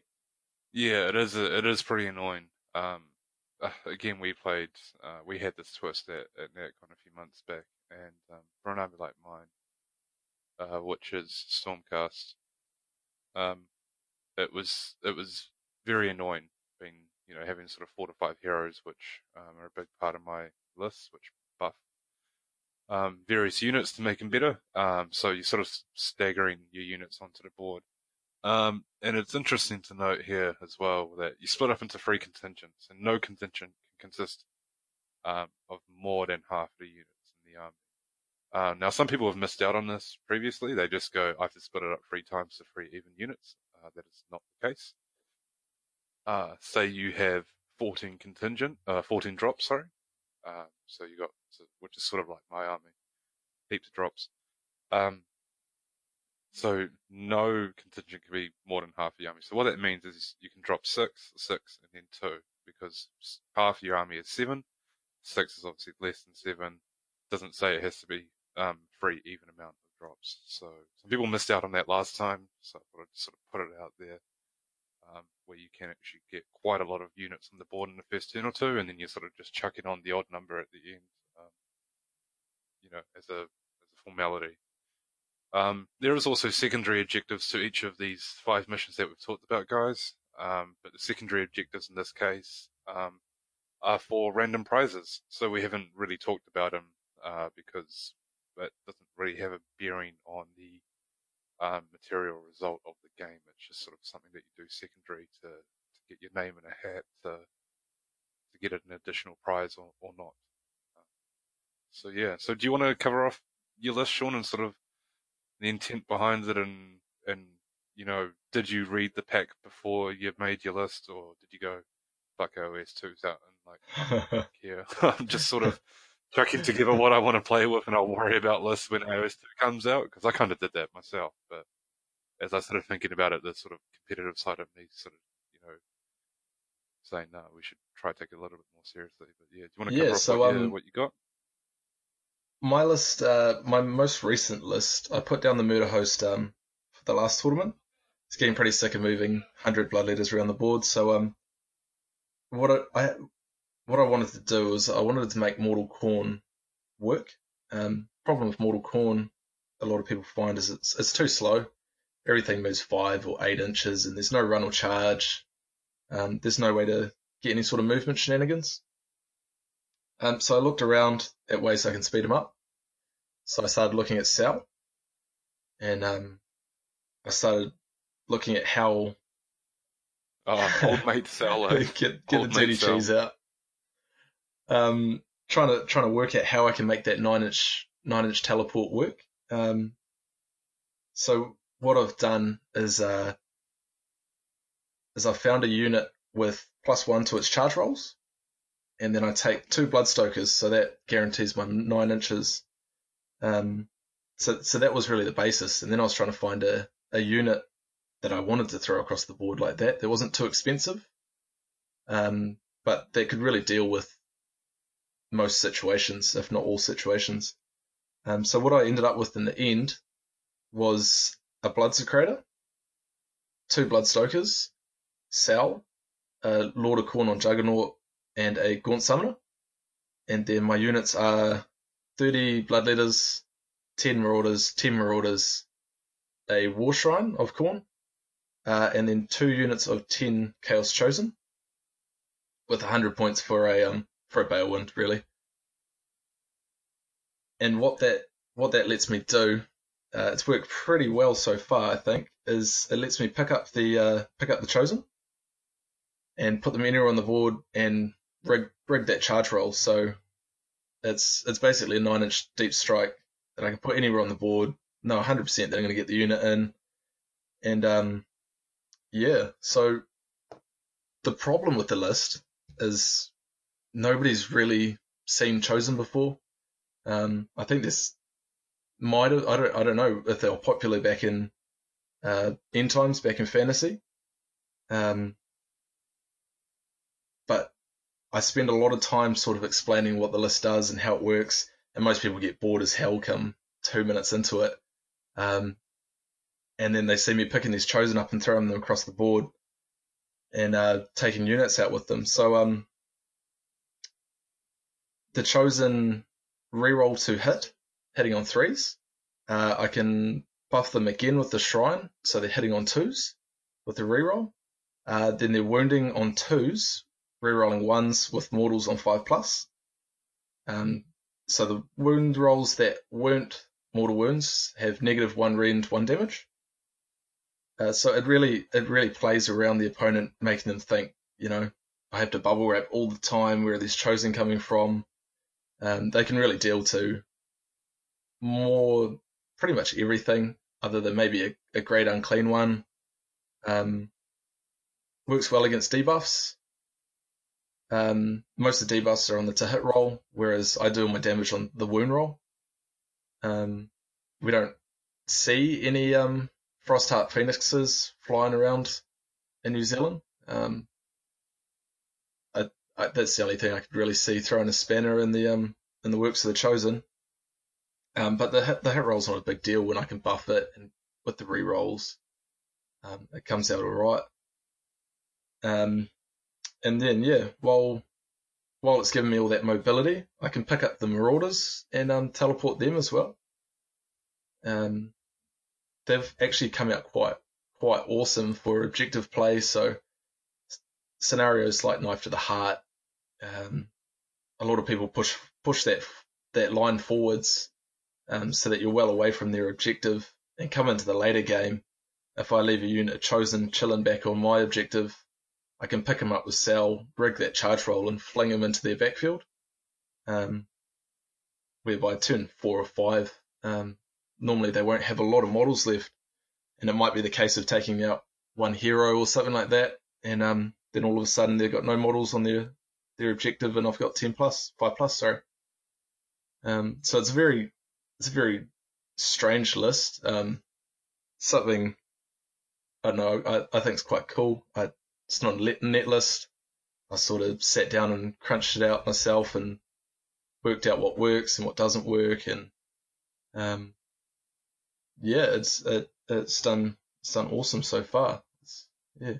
Yeah, no, it has. I think I've played against this list um, about three times now. Uh, and the first time you're sort of telling me about it, I was just like, "Look, mate, just tell me what happened." Um, and then, and then when what it happened, the was like, fuck is going shit, on? that?" yeah, like, that was meant to be shit. You know? like, no one uses them anymore.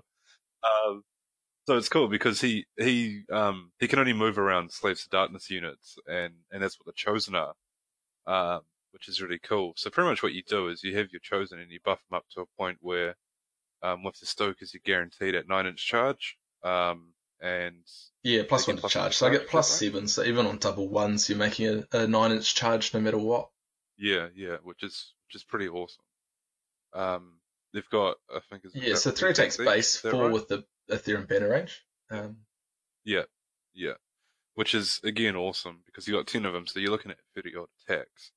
Um, the, the frustrating thing I find against playing the chosen is they have three wounds apiece, and I believe they're like bravery Yeah, eight so or nine as well. it's two wounds apiece, So- uh, four up save with bravery eight or bravery nine. Even if I throw them away from the um from the Bloodsecrator, they don't seem to run too far. Yeah, two. Oh, only yeah. two wounds apiece. Oh, my bad. Yeah. Um, so they are sort of very, fairly resilient.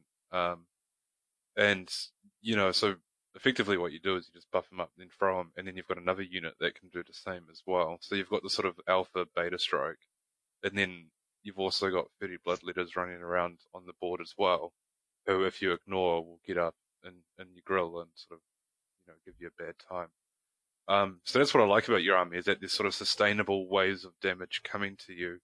Um, the only downside is that um, your sort of heroes are sort of huddled in the corner to get together or behind some line of sight blocking scenery, sort of Oh yeah, they. patting each other on the back and then motivating the boys and throwing them across the board. So once you guys have gone across the board, they're sort of so far away from the heroes that it's um, they're you know once they're they've done their trick, it's it's sort of a one and done. But the fact that you have two of those units plus some other pretty handy units in there as well also makes that sort of combo a bit more sustainable. Yeah, they all they all kind of hide at the back of the board and high five and hold hands and stuff until um until the later game comes out and uh, the Blood bloodletters can do their thing and the Lord of Khorne on Juggernaut is he's an absolute steal in a Khorne army.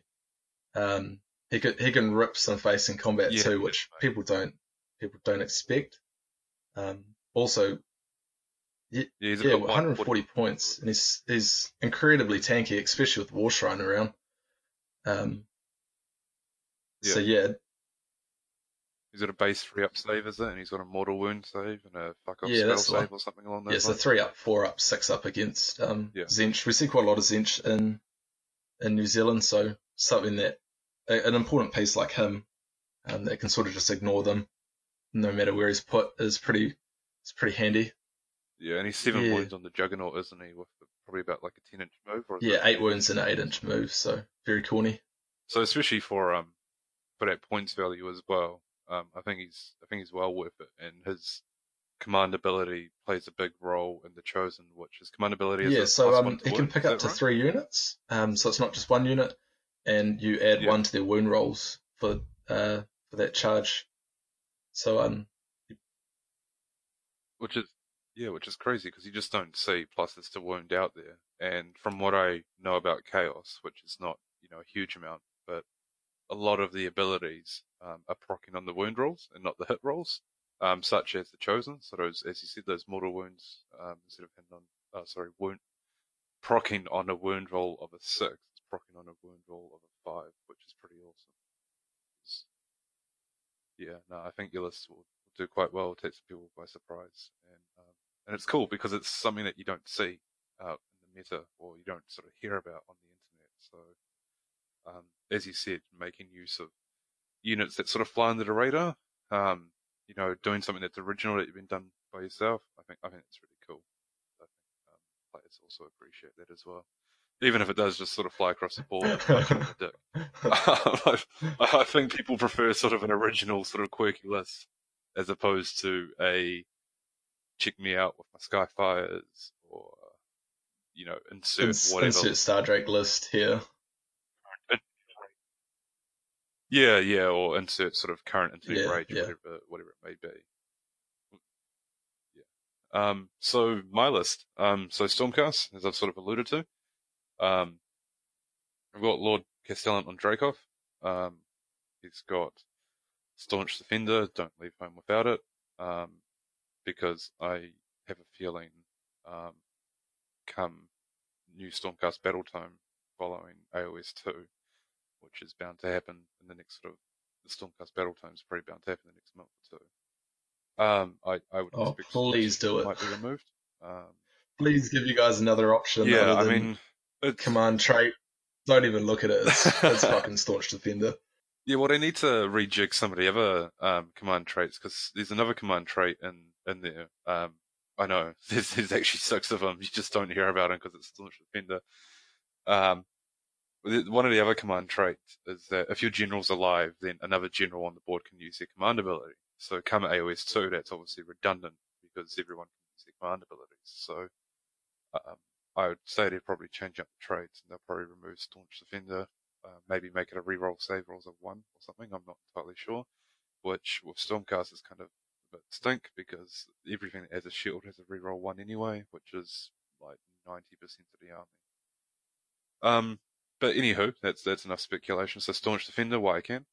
Um, I mean, I've got armor of Sig- silvered sigmarite, which is minus one to hit in combat, so it's not a mirror shield.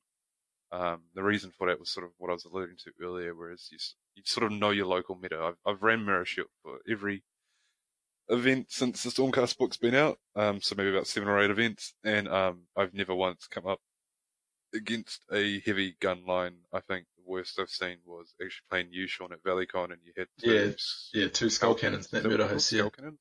Yeah. Yeah. So, um, you know, it's more often than not, it's it's not even applicable. Um, and as long as it isn't mortal wound shooting, you know, with staunch defender, he's got a two up rerolling one saves. Um, so I figured I could rely on his resilience at range and make him a bit more resilient in combat, given the amount of combat armies be around. Was my. Um, then I've got a Lord Castellan for the plus one uh, lantern buff or burn chaos, but you know it's it's mainly plus one lantern. Uh, Knight Heraldor, so I can run and charge and shoot pieces of terrain. Um, and I've got two Lord Relictors, both with lightning chariots. Um, the reason for lightning chariots is, you know, movement is the most key stat in this game. Uh, it's a movement meta.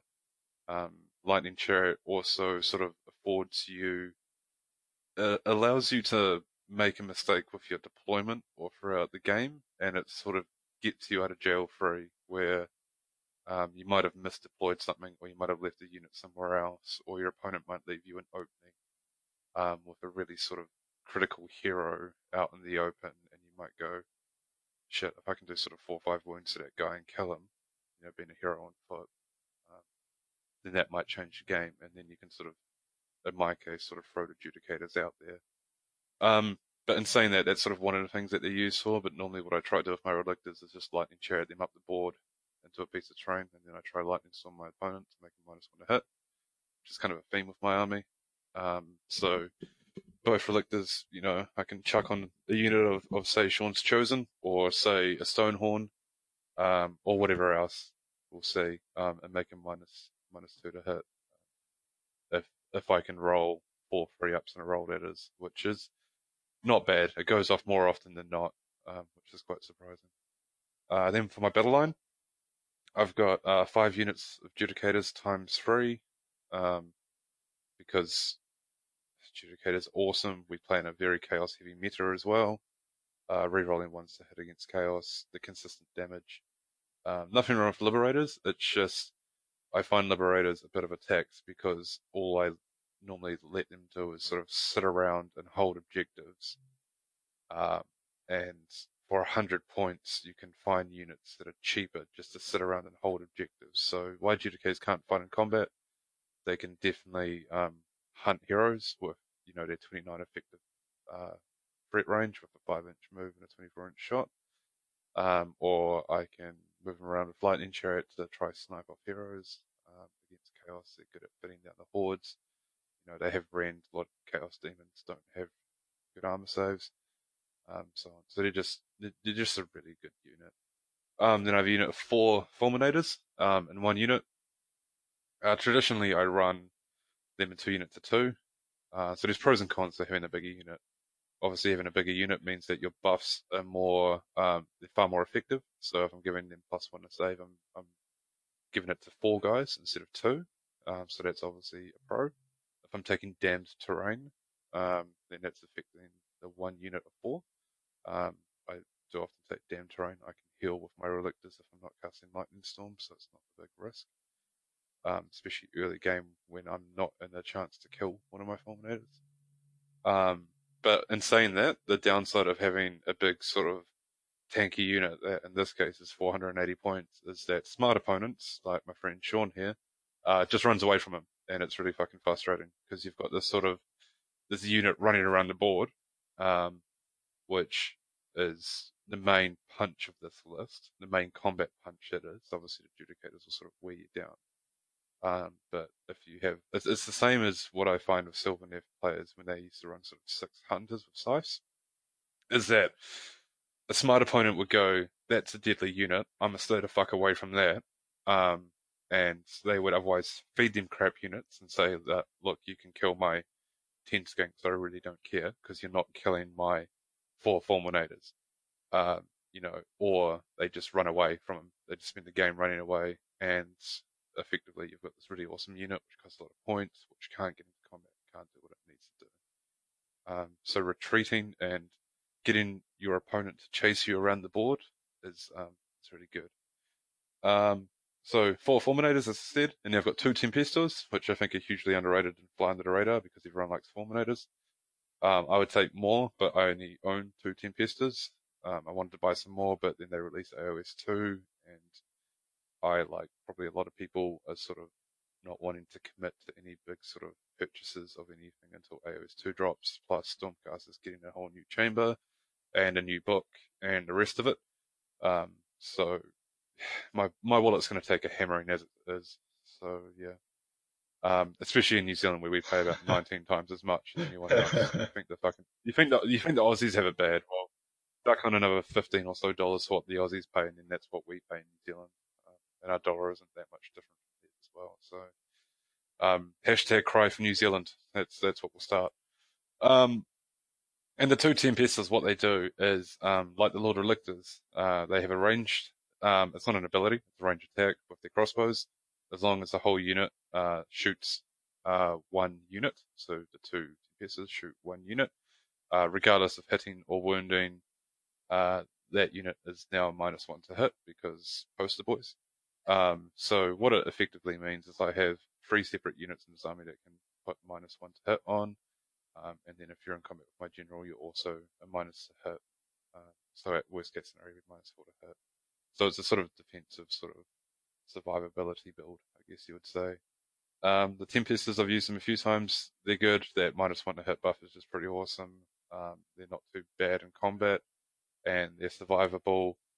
Um, unless I'm playing Mortal Wounds, but you know, there's not a lot of armies that just survive Mortal Wounds. Um, and then I've got a Gryph-hound because I had 40 points left over and I didn't want to sort of um, sub out Adjudicator units and replace them with Liberators to, to put more, you know, to put like, to save myself 100 points in. Um, so I'm using a Gryph-hound. I've only used them a couple of times. Um, I don't think much of them, in all honesty. Um, it's more just something I can leave at the back of the board and and make people um, like Sean, like Sylvaneth, um, like Skryre, if any Skryre come, um, you know, think twice about sort of just popping up, um, just sort of push them a few inches back, because that's effectively what they'll do. They'll just go, okay, I'll deploy outside of 10 inches, and you're like, yep, cool. Um, and then I've got three units of 10 skinks. Um, and the skinks, sort of, as I alluded to earlier, their role is just to sit on objectives. Um, or to go get opponents' objectives. Uh, they move eight inches, which is fantastic. Uh, they retreat in combat phase, um, assuming you don't kill them all first because they're not overly survivable. Uh, for 60 points, they're still, and I suspect that will change um, with the new edition being released soon. They, I, I don't know if they'll change them from an order battle line to a Seraphon battle line. It Doesn't affect my army because they're allies. Um, but effectively what they are is they are the cheapest unit that can sit on a, an objective in my deployment when the rest of my army can push forward and go do what it needs to do. Um, and it just sort of adds bit of bodies. Um, so my army is there's no battalions, so it's about 97 drops, um, which I'm not too not too worried about given the sort of quirky nature of the scenarios we have, um, and also with that one scenario where we uh, you just roll off and the roll sort of determines um, who has the first turn, um, and you deploy your army all at once. So that's more or less my army. Um, it's the idea is to sort of debuff people through their electors and then make them fight this fight their way out of a wet paper bag. Um, once I get them in combat, ideally sort of alpha charge them with the fulminators. Uh, fulminators can run charge when they need a heraldor, which they will be. Uh, they'll likely have a two up rerolling one saves with the gaslit buff. Um, and then uh, the judicators will sort of just pick off the support units as needed, um, or they will um, shoot whatever the whatever the fulminators are about to charge or, on the next turn. Um, following that, the sort of beta strike would be the Lord Castellan and Dracoth. It was actually surprisingly fighty um, in combat. You know, he gets D3 extra attacks on the charge. Uh, he hits on hits on freeze and then wounds on twos. He's around one D3 damage, so he's three attacks base, so he can get up to six attacks.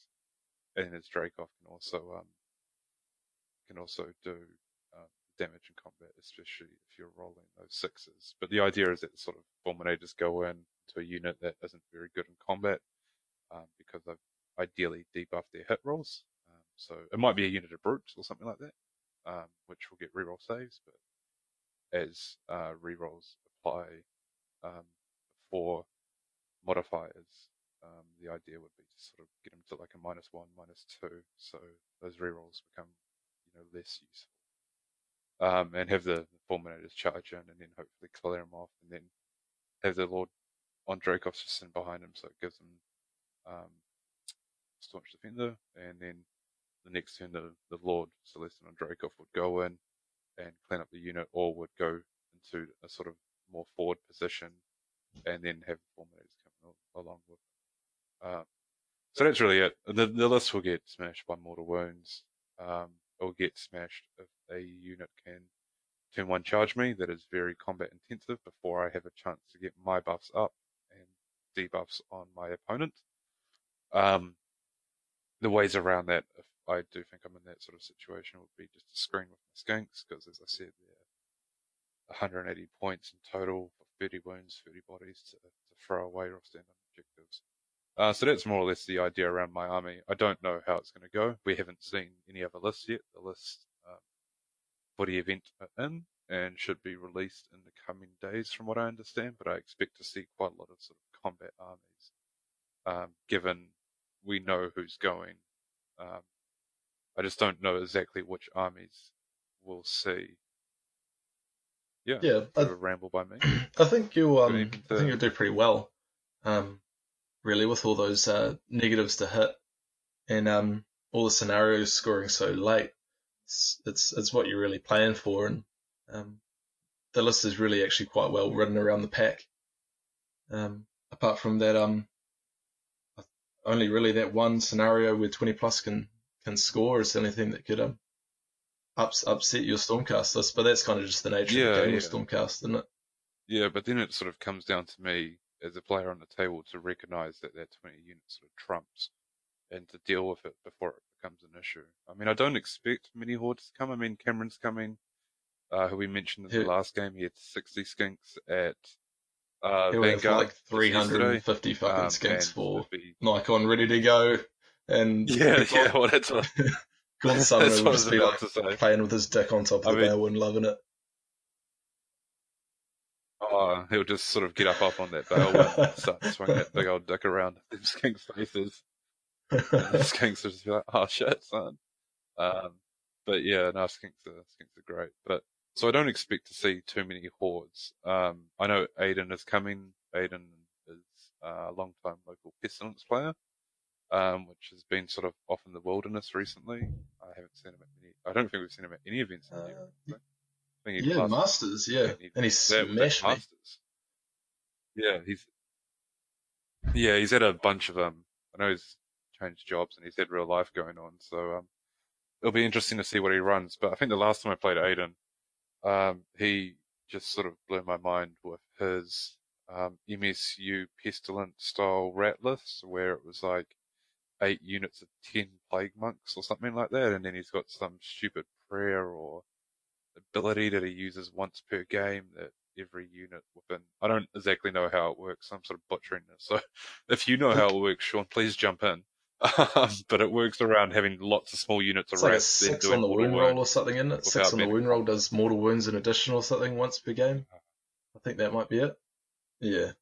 I don't know. I just yeah, it's it's, it's there's some there's something that he does. Um, so that might be another horde army if he doesn't sort of play what I've just described. He might just go to sort of standard. Here's 200 rats. Let's have a fun game. sort of list. um, and Joel's running Diff, I believe, Legion of Sacrament. Um, is what he ran yesterday um, at Vanguard. So um, he might have a couple of big blocks of skeletons. I'm not entirely sure. Um, who else is going? Lee and Brendan with Sylvaneth. Um, yeah, I, they're not a very horde heavy army. Or Big one big like, block of dryads is probably what you'd see out of both of Um, those boys, I, I can assume. Yeah. Yeah. 130 unit or so seems to be what they like to do. Um, and normally they, I believe they normally both run combat hunters as well, not bow hunters. I think at 220 points, sort of, it says they've been reduced according to one of the articles recently. I think 220 points for those bows is not worth it, whereas I think for those scythes or swords, you could possibly make a sort of argument. Um, although I expect them to go to it down to about 200 points now.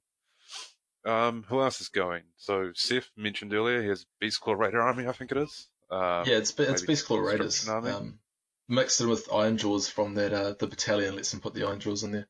Yeah. Oh, the old Gore-gruntas, eh? That's pretty good. Um, so Cameron's coming up with Seraphon. Fraser's coming. Um, I think he'll be running Maggotkin of Nurgle, because that's what he ran last time. Um, I played him last time, and that army sort of um, did my head in because Fraser uh, wasn't there to fuck spiders, and he knew exactly what to do against my Stormcast army, which is just um, keep resetting the clock to do like D3 mortal wounds to D3 units, and then with Rotigus's spell, pretty much he just instantly killed uh, my. It, I think all my heroes were dead by turn two or three, which is how you beat Stormcast. If you can pick them off that range of mortal wounds, especially ones that don't need line of sight with the allegiance ability. Um, yeah, so he, he killed my heroes. The and then my 15 army sort of knights he runs apart. too is it's it's a, it's a bus. You're, you're trying to get rid of. Uh, no, Yeah, he hasn't Plague- been running Plague Touch. No, uh, or is it? Glotkin and and Rotigus and a shrine. It gets those those knights buffed to buffed to all hell, and then um you're sort of stuck Yeah. there like, do I deal with the heroes? Do I deal with 15 knights in my face?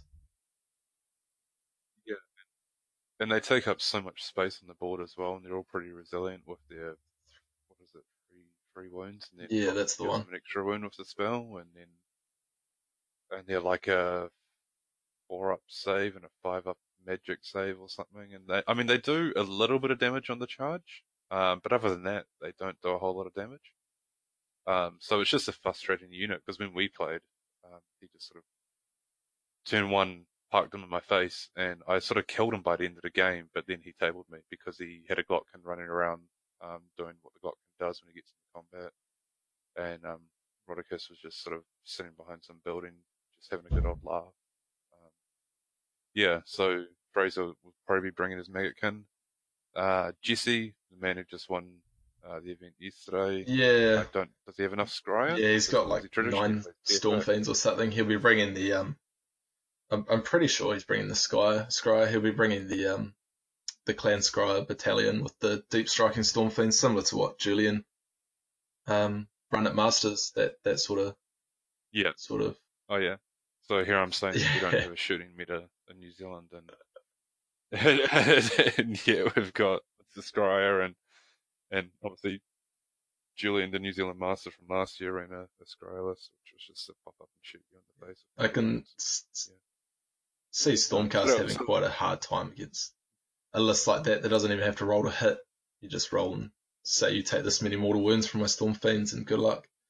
Uh, with no real defense against it, it's not going to be handy. Yeah, and that, well, absolutely. And if I'm playing Jesse, and depending on the matchup, because these deployments are pretty funky, I mean, what I would think about doing is just completely splitting up my army so that a synergy on my, ar- my army would be gone, but make him sort of pick a unit to come up and destroy, and he will. He'll come up and he'll destroy it, and just accepting that that loss is going to happen. But then my army spread out, and his stuff's on the board, and his storm vermin Storm be- Fiends. not Storm Vermin. Um, yeah, Storm Fiends. Thank you. Um, once they're on the board, they're really slow. Um, and their, their threat range. Yeah, they're easy to just back up away from. Uh, and those six and yeah, so it's sort of spreading it out, except that you're going to lose a unit um, or two, depending on turn order and stuff like that. Um, and that's probably going to be your best unit, inevitably. Um, but just spreading them out and trying to minimize the loss, or maybe I don't know. Never casting up. I don't think that will really work, especially if he does it in a way where he can get two turns in a row because then everything's in range and he just melts you with warp flame. Um, and then we got uh, Maddie Watkins, um, formerly of the UK, now of Strathmore in Wellington. Maddie's one of my regular opponents. Um, we play quite often. Um, midweek hammer beers and beers and cigarettes and um, in Warhammer. That's that's normally what we do.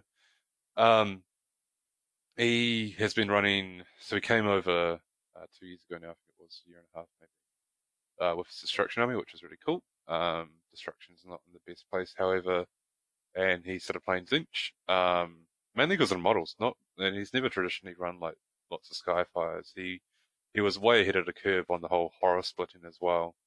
Um, where the internet sort of only realized this after sort of the General's Handbook 2 or 2017. Um, he's been running horror bombs for forever, and it's just so frustrating that you kill a unit and then at the end of the phase it's there again, and you're just like, oh god. Um, but he, I believe he's running, and again I haven't seen list, uh, destruction list, which he's been playing around with recently because destruction is, is one true love.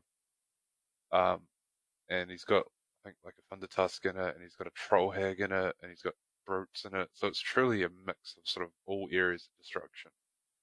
Uh, he's got some grots in it too. Uh, I think he's even got some Yetis for their pile-in ability. They're a bit of a glass cannon, those Yetis, but he's got quite a few other threats in his army that you want to immediately deal with. And then the Yetis are sort of sneaky good because there's lots of attacks and they do two damage. Um, so you know you're like, oh, I need to get, I need to hurt the the Thunder Tusk so it's not doing straight D6 mortal wounds, or I need to deal with the Troll Hag because, and when you deal with the Troll Hag, you have to kill it like in in one go. You can't just sort of pop a couple of wounds on it and then move on, uh, because it heals and it its profile doesn't degrade that much from what I understand. Um, but then you've got ten brutes coming at you as well, slowly, you know, across the board. But with some of these missions where you get buffs to moves and short deployment zones. Um, so he's got a lot of threat pieces in his army, and it's quite hard to prioritize and where you. Um, so it'll be interesting to see what other people think and, and how people find them. Um, you know, I think I don't, and then Matt's coming as well. Matt B. Um, I don't know what he's running. If he's running some mixed destruction, Magma Droths, or if he's Magma Dragon. Sorry, he's running Khorne. death by the sounds of it. I think next run. I don't, I don't, I don't know if he's pulling my leg um, oh, Death. the other night, but it sounds like it's four uh four vampire lords on zombie dragon and a couple direwolves. Um, so he- yeah, one of them's They're- dry, the other dry. three are just um vampire lords and zombie dragon.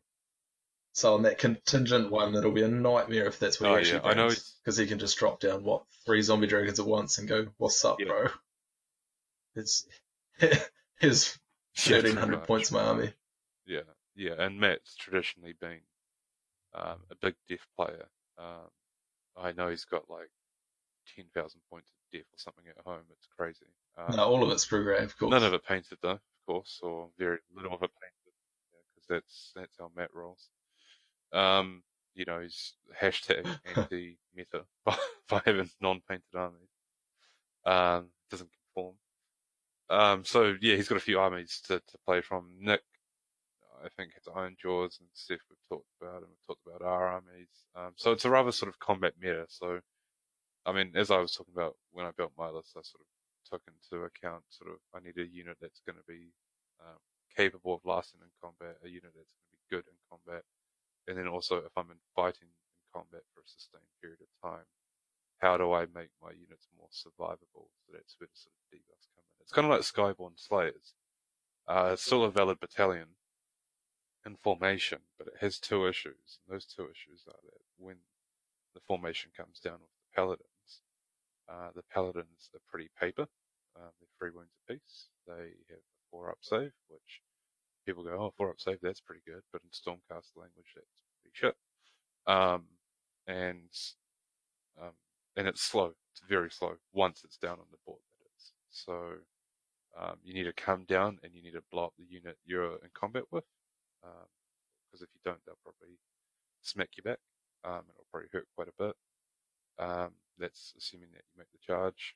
Um, or you come down, you blow up the unit, and then your opponent goes, "Cool, your whole army's on the board. Your whole army relies on 20 paladins right here. I'm just going to stay away from them because they move four inches a turn, and then you charge 2d6. So your max threat range is 16 inches. And realistically, it's more like a max threat range, movement threat range of like 10 to 11 inches with the sort of average charge roll. Um, so that's the issue with the Skyborn Slayer. So a way around that issue would be running something like 10 guesses in there. So um, you can debuff the opponent's hit rolls and make them a bit more survivable because when they drop, it's a movement phase, it's not the hero phase kind of like a lantern buff. Um, but yeah, sorry, that was just a side side tangent about shit. I guess. Um, can't really remember what got me onto that. Um, but otherwise, that's pretty much all the topics that we wanted to cover for this first. It's pretty how terrible it is. Depending on how editing goes. And, Two awkward ass guys yeah. on the mic. how, yeah, they're like these fucking guys with their odd accent and talking about better that no one cares about. I don't know. I mean, Second Bets podcast in New Zealand. Yeah, we'll take um, it. We can officially claim that title behind Mr. Shorts. Yeah, yeah. But we'll um, maybe we'll throw down a, a podcast challenge or battle um, when we see Mr. Shorts next and see if um, we can take the crown from him, which I, I doubt because that guy has turned this into a full time job and done really well with it. Um, so yeah, I think that's about all the topics we wanted to cover. Um, AOS two, um, don't really think there's much point talking about it. Uh, we're still getting information in drips and drabs. Uh, they released new spells today. We, the, can't remember what the term is they use or what the official title the spells have, but they come out onto the board and they stay there until they're dispelled. And you can push them around if you are going second in the battle round up to sort of six or nine inches, I think it is. Um, and they gave us. And the Bale wind change. Which the quite... Balewind change is huge. Yeah, There's yeah. no the way they change. can possibly and make I'm, it better, so it can only be a nerf. Fingers crossed. you say that. Be like, hey, because it's, it's, just summoning. Because uh, it's just spell awkward and smoke. Yeah, and it's summoning, so it doesn't cost reinforcement points. Uh, YOLO, you know, I, I have no idea. Um, I mean, I, yeah, I don't think the Balewind adds too much to the game. Um, but what it does, it adds too much, I guess, is the point, and it becomes such an auto include in the Zenchlis. It's like, you know, Zenchlis' allegiance ability is, is not having to roll dice and getting a Balewind for free. It's a bit silly. Um, but yeah, um, otherwise, I think that's about it. Um, for upcoming shows, as we said, we've got, so we're recording this on a Sunday. Uh, I've never edited a podcast before. I'm going to have a crack at it and it might be awful and it might take me ages. Um, so the intent is to have the show out before the event so people can have a listen along, get excited, ask questions and, um, go from there. Um, we'll probably do a post NatCon show, um, as well in the week or so following, depending on how our schedules go, sort of recap the list that we saw, the missions, what we thought about it, um, how we went, and probably by that point in time, so this week, early June, by that point in time, we might have a release date for AOS 2 as it's rumored to be out, I think, on the 9th or the 30th. Seems to be the two dates that the internet's talking about. Um, we might look to talk about more about AOS 2 then, but there's many other outlets covering AOS 2 at the moment. Um, and I think, you know, we can't really add much to the conversation at this point in time unless, unless Sean, you think you've found some sort of quirky little rule that, um, maybe the internet I don't think so, not yet. anything of the sort, or, I mean, I guess we talk about what we want I'm, to see um, change. yeah, I'm quite interested to see how um how things change, especially with a bit of stacking here and there. Um, but we'll see. I'm not really off the foot off the gas. I'm going balls deep into Daughters of Khaine still, even with this daughter, uh, this AOS two release. So um, we'll, we'll see what happens. I think we'll be right. Yeah. Yeah, I'm really surprised to see that some of the spells and abilities that we have seen leaked, um, well, not leaked because they're coming from the company, um, released, um, don't have the wholly within rule because given the narrative of the Idoneth Deepkin book where everything was wholly within a unit, um, I figured that might have been a way that we were moving, and that way there was going to be a lot more sort of admin on top of the table, people thinking about positioning how they set up units, and they're not sort of stringing out units, daisy chaining. That's the, term I was looking for. Um, to make the game to play, but that doesn't seem to be the case, um, which is I think it's good or bad. yeah, it's probably just a balance perspective, really. Um, Sayl, you have to be wholly within for Sayl. Um, if I could daisy chain my chosen 15 inches and pick the whole unit up, that might be a bit shit. But daisy chaining back to a Bloodsecrator is probably not as bad. You know, if it was just 18 inches, then you wouldn't be able to fight out of your own deployment, really. Yeah, well, yeah, exactly. And I'm I'm sort of thinking about um, you know, something else that we mentioned earlier, Storage Defender, which I assume is going or will be changed immensely. You know, with the old Vanguard wing where you daisy chain um, units out that way, um, or as you said, lots of creative banner or or any other sort of other short area um, area effect abilities or spells that might come off general or hero. Um, but I mean, again, information is coming out in isolation, so I don't think there's enough info at this point in time to like have an informed opinion about what's going on. Like you just see sort of one thing come out like, oh, look out, surfer heroes, and people are just losing their well, not collectively, but there's a lot of opinions out there. So I sort of would rather um, wait till we have a wider view of what's happening before um, start commenting just talking shit, really, at this point. If we So- um, get too hard into it, really. Well, I can. I'm not bad at talking shit, mate, but gonna try, you know, regulate the amount of shit I do talk. Um, so yeah, so that's that's sort of who we are, lads. What we sort of intend to to bring to the table in way of podcasting. Um, mainly wanting to push um, the spotlight on the New Zealand scene and wanting to sort of drive and foster the tournament community that's growing within Wellington. Wanting to build a bit of a, a scene and a player base, um, like you know, like you have in the States, and particularly the UK. Um, you know, I think it's really cool what's going on over there. And I mean, I just like rolling dice. I like meeting and interacting with people. And, um, and I'm a big fan of having some beers and drinking. So that's obviously another big part of, of what we do. Um, for example, this, this NatCon tournament we're going away. Uh, um, so we have, we've hired a house, which has about six or seven rooms in there and a bunch of beds. Um, we'll be having go up the Friday, um, tournament Saturday, Sunday. So we've got the Friday and we'll probably do like beers and barbecue to Friday and exact same thing on the Saturday. And then we'll feel awful come Sunday and, and have to drive four hours back after that. That's all right. Uh, it's just a it's just a boys trip away. The the girlfriends think you know we're just going to roll dice, but really we're just going to go away and have fun and have a good time. Um, anywho, so that's that's about it from uh, us at the moment. Um, I hope you've enjoyed the show. Um, any feedback would be much appreciated. Um, we don't have a website up and running yet. We don't. Uh, we're, we're looking into that sort of stuff as it comes, and, and you know we're sort of wanting to keep this pretty informal and casual and more friendly. Um, the best way to, to contact me, uh, Big Sean, so Fat Sean, you know, I'm like six three like 110 kilos, and Little Sean's like five eight and 110 kilos of muscle. He's like a bodybuilder. um, so I'm the wargaming stereotype, and Little Sean is the complete opposite of the wargaming stereotype. So, um, yeah. Uh, so the best way to get in contact with me is probably on Twitter. Um, I'm at AOS Sean89. At AOS Sean89. I'll probably change uh, change my name maybe um, with this podcasting that we're doing. Uh, get in touch, give me feedback, or don't. Tell me if it works or doesn't. Um, I want you guys to enjoy it. I want to sort of run a podcast. Um, I think we both collectively want to run a podcast that we'd like to listen to, um, sort of replicating what some of the lads do overseas, um, taking bits that we like and leaving bits that we don't, and going from there really. Um, so otherwise, that's that's really it from me. Sean, Oh, not really, to, to add, yeah. mate? Hopefully it went alright. I didn't butcher it.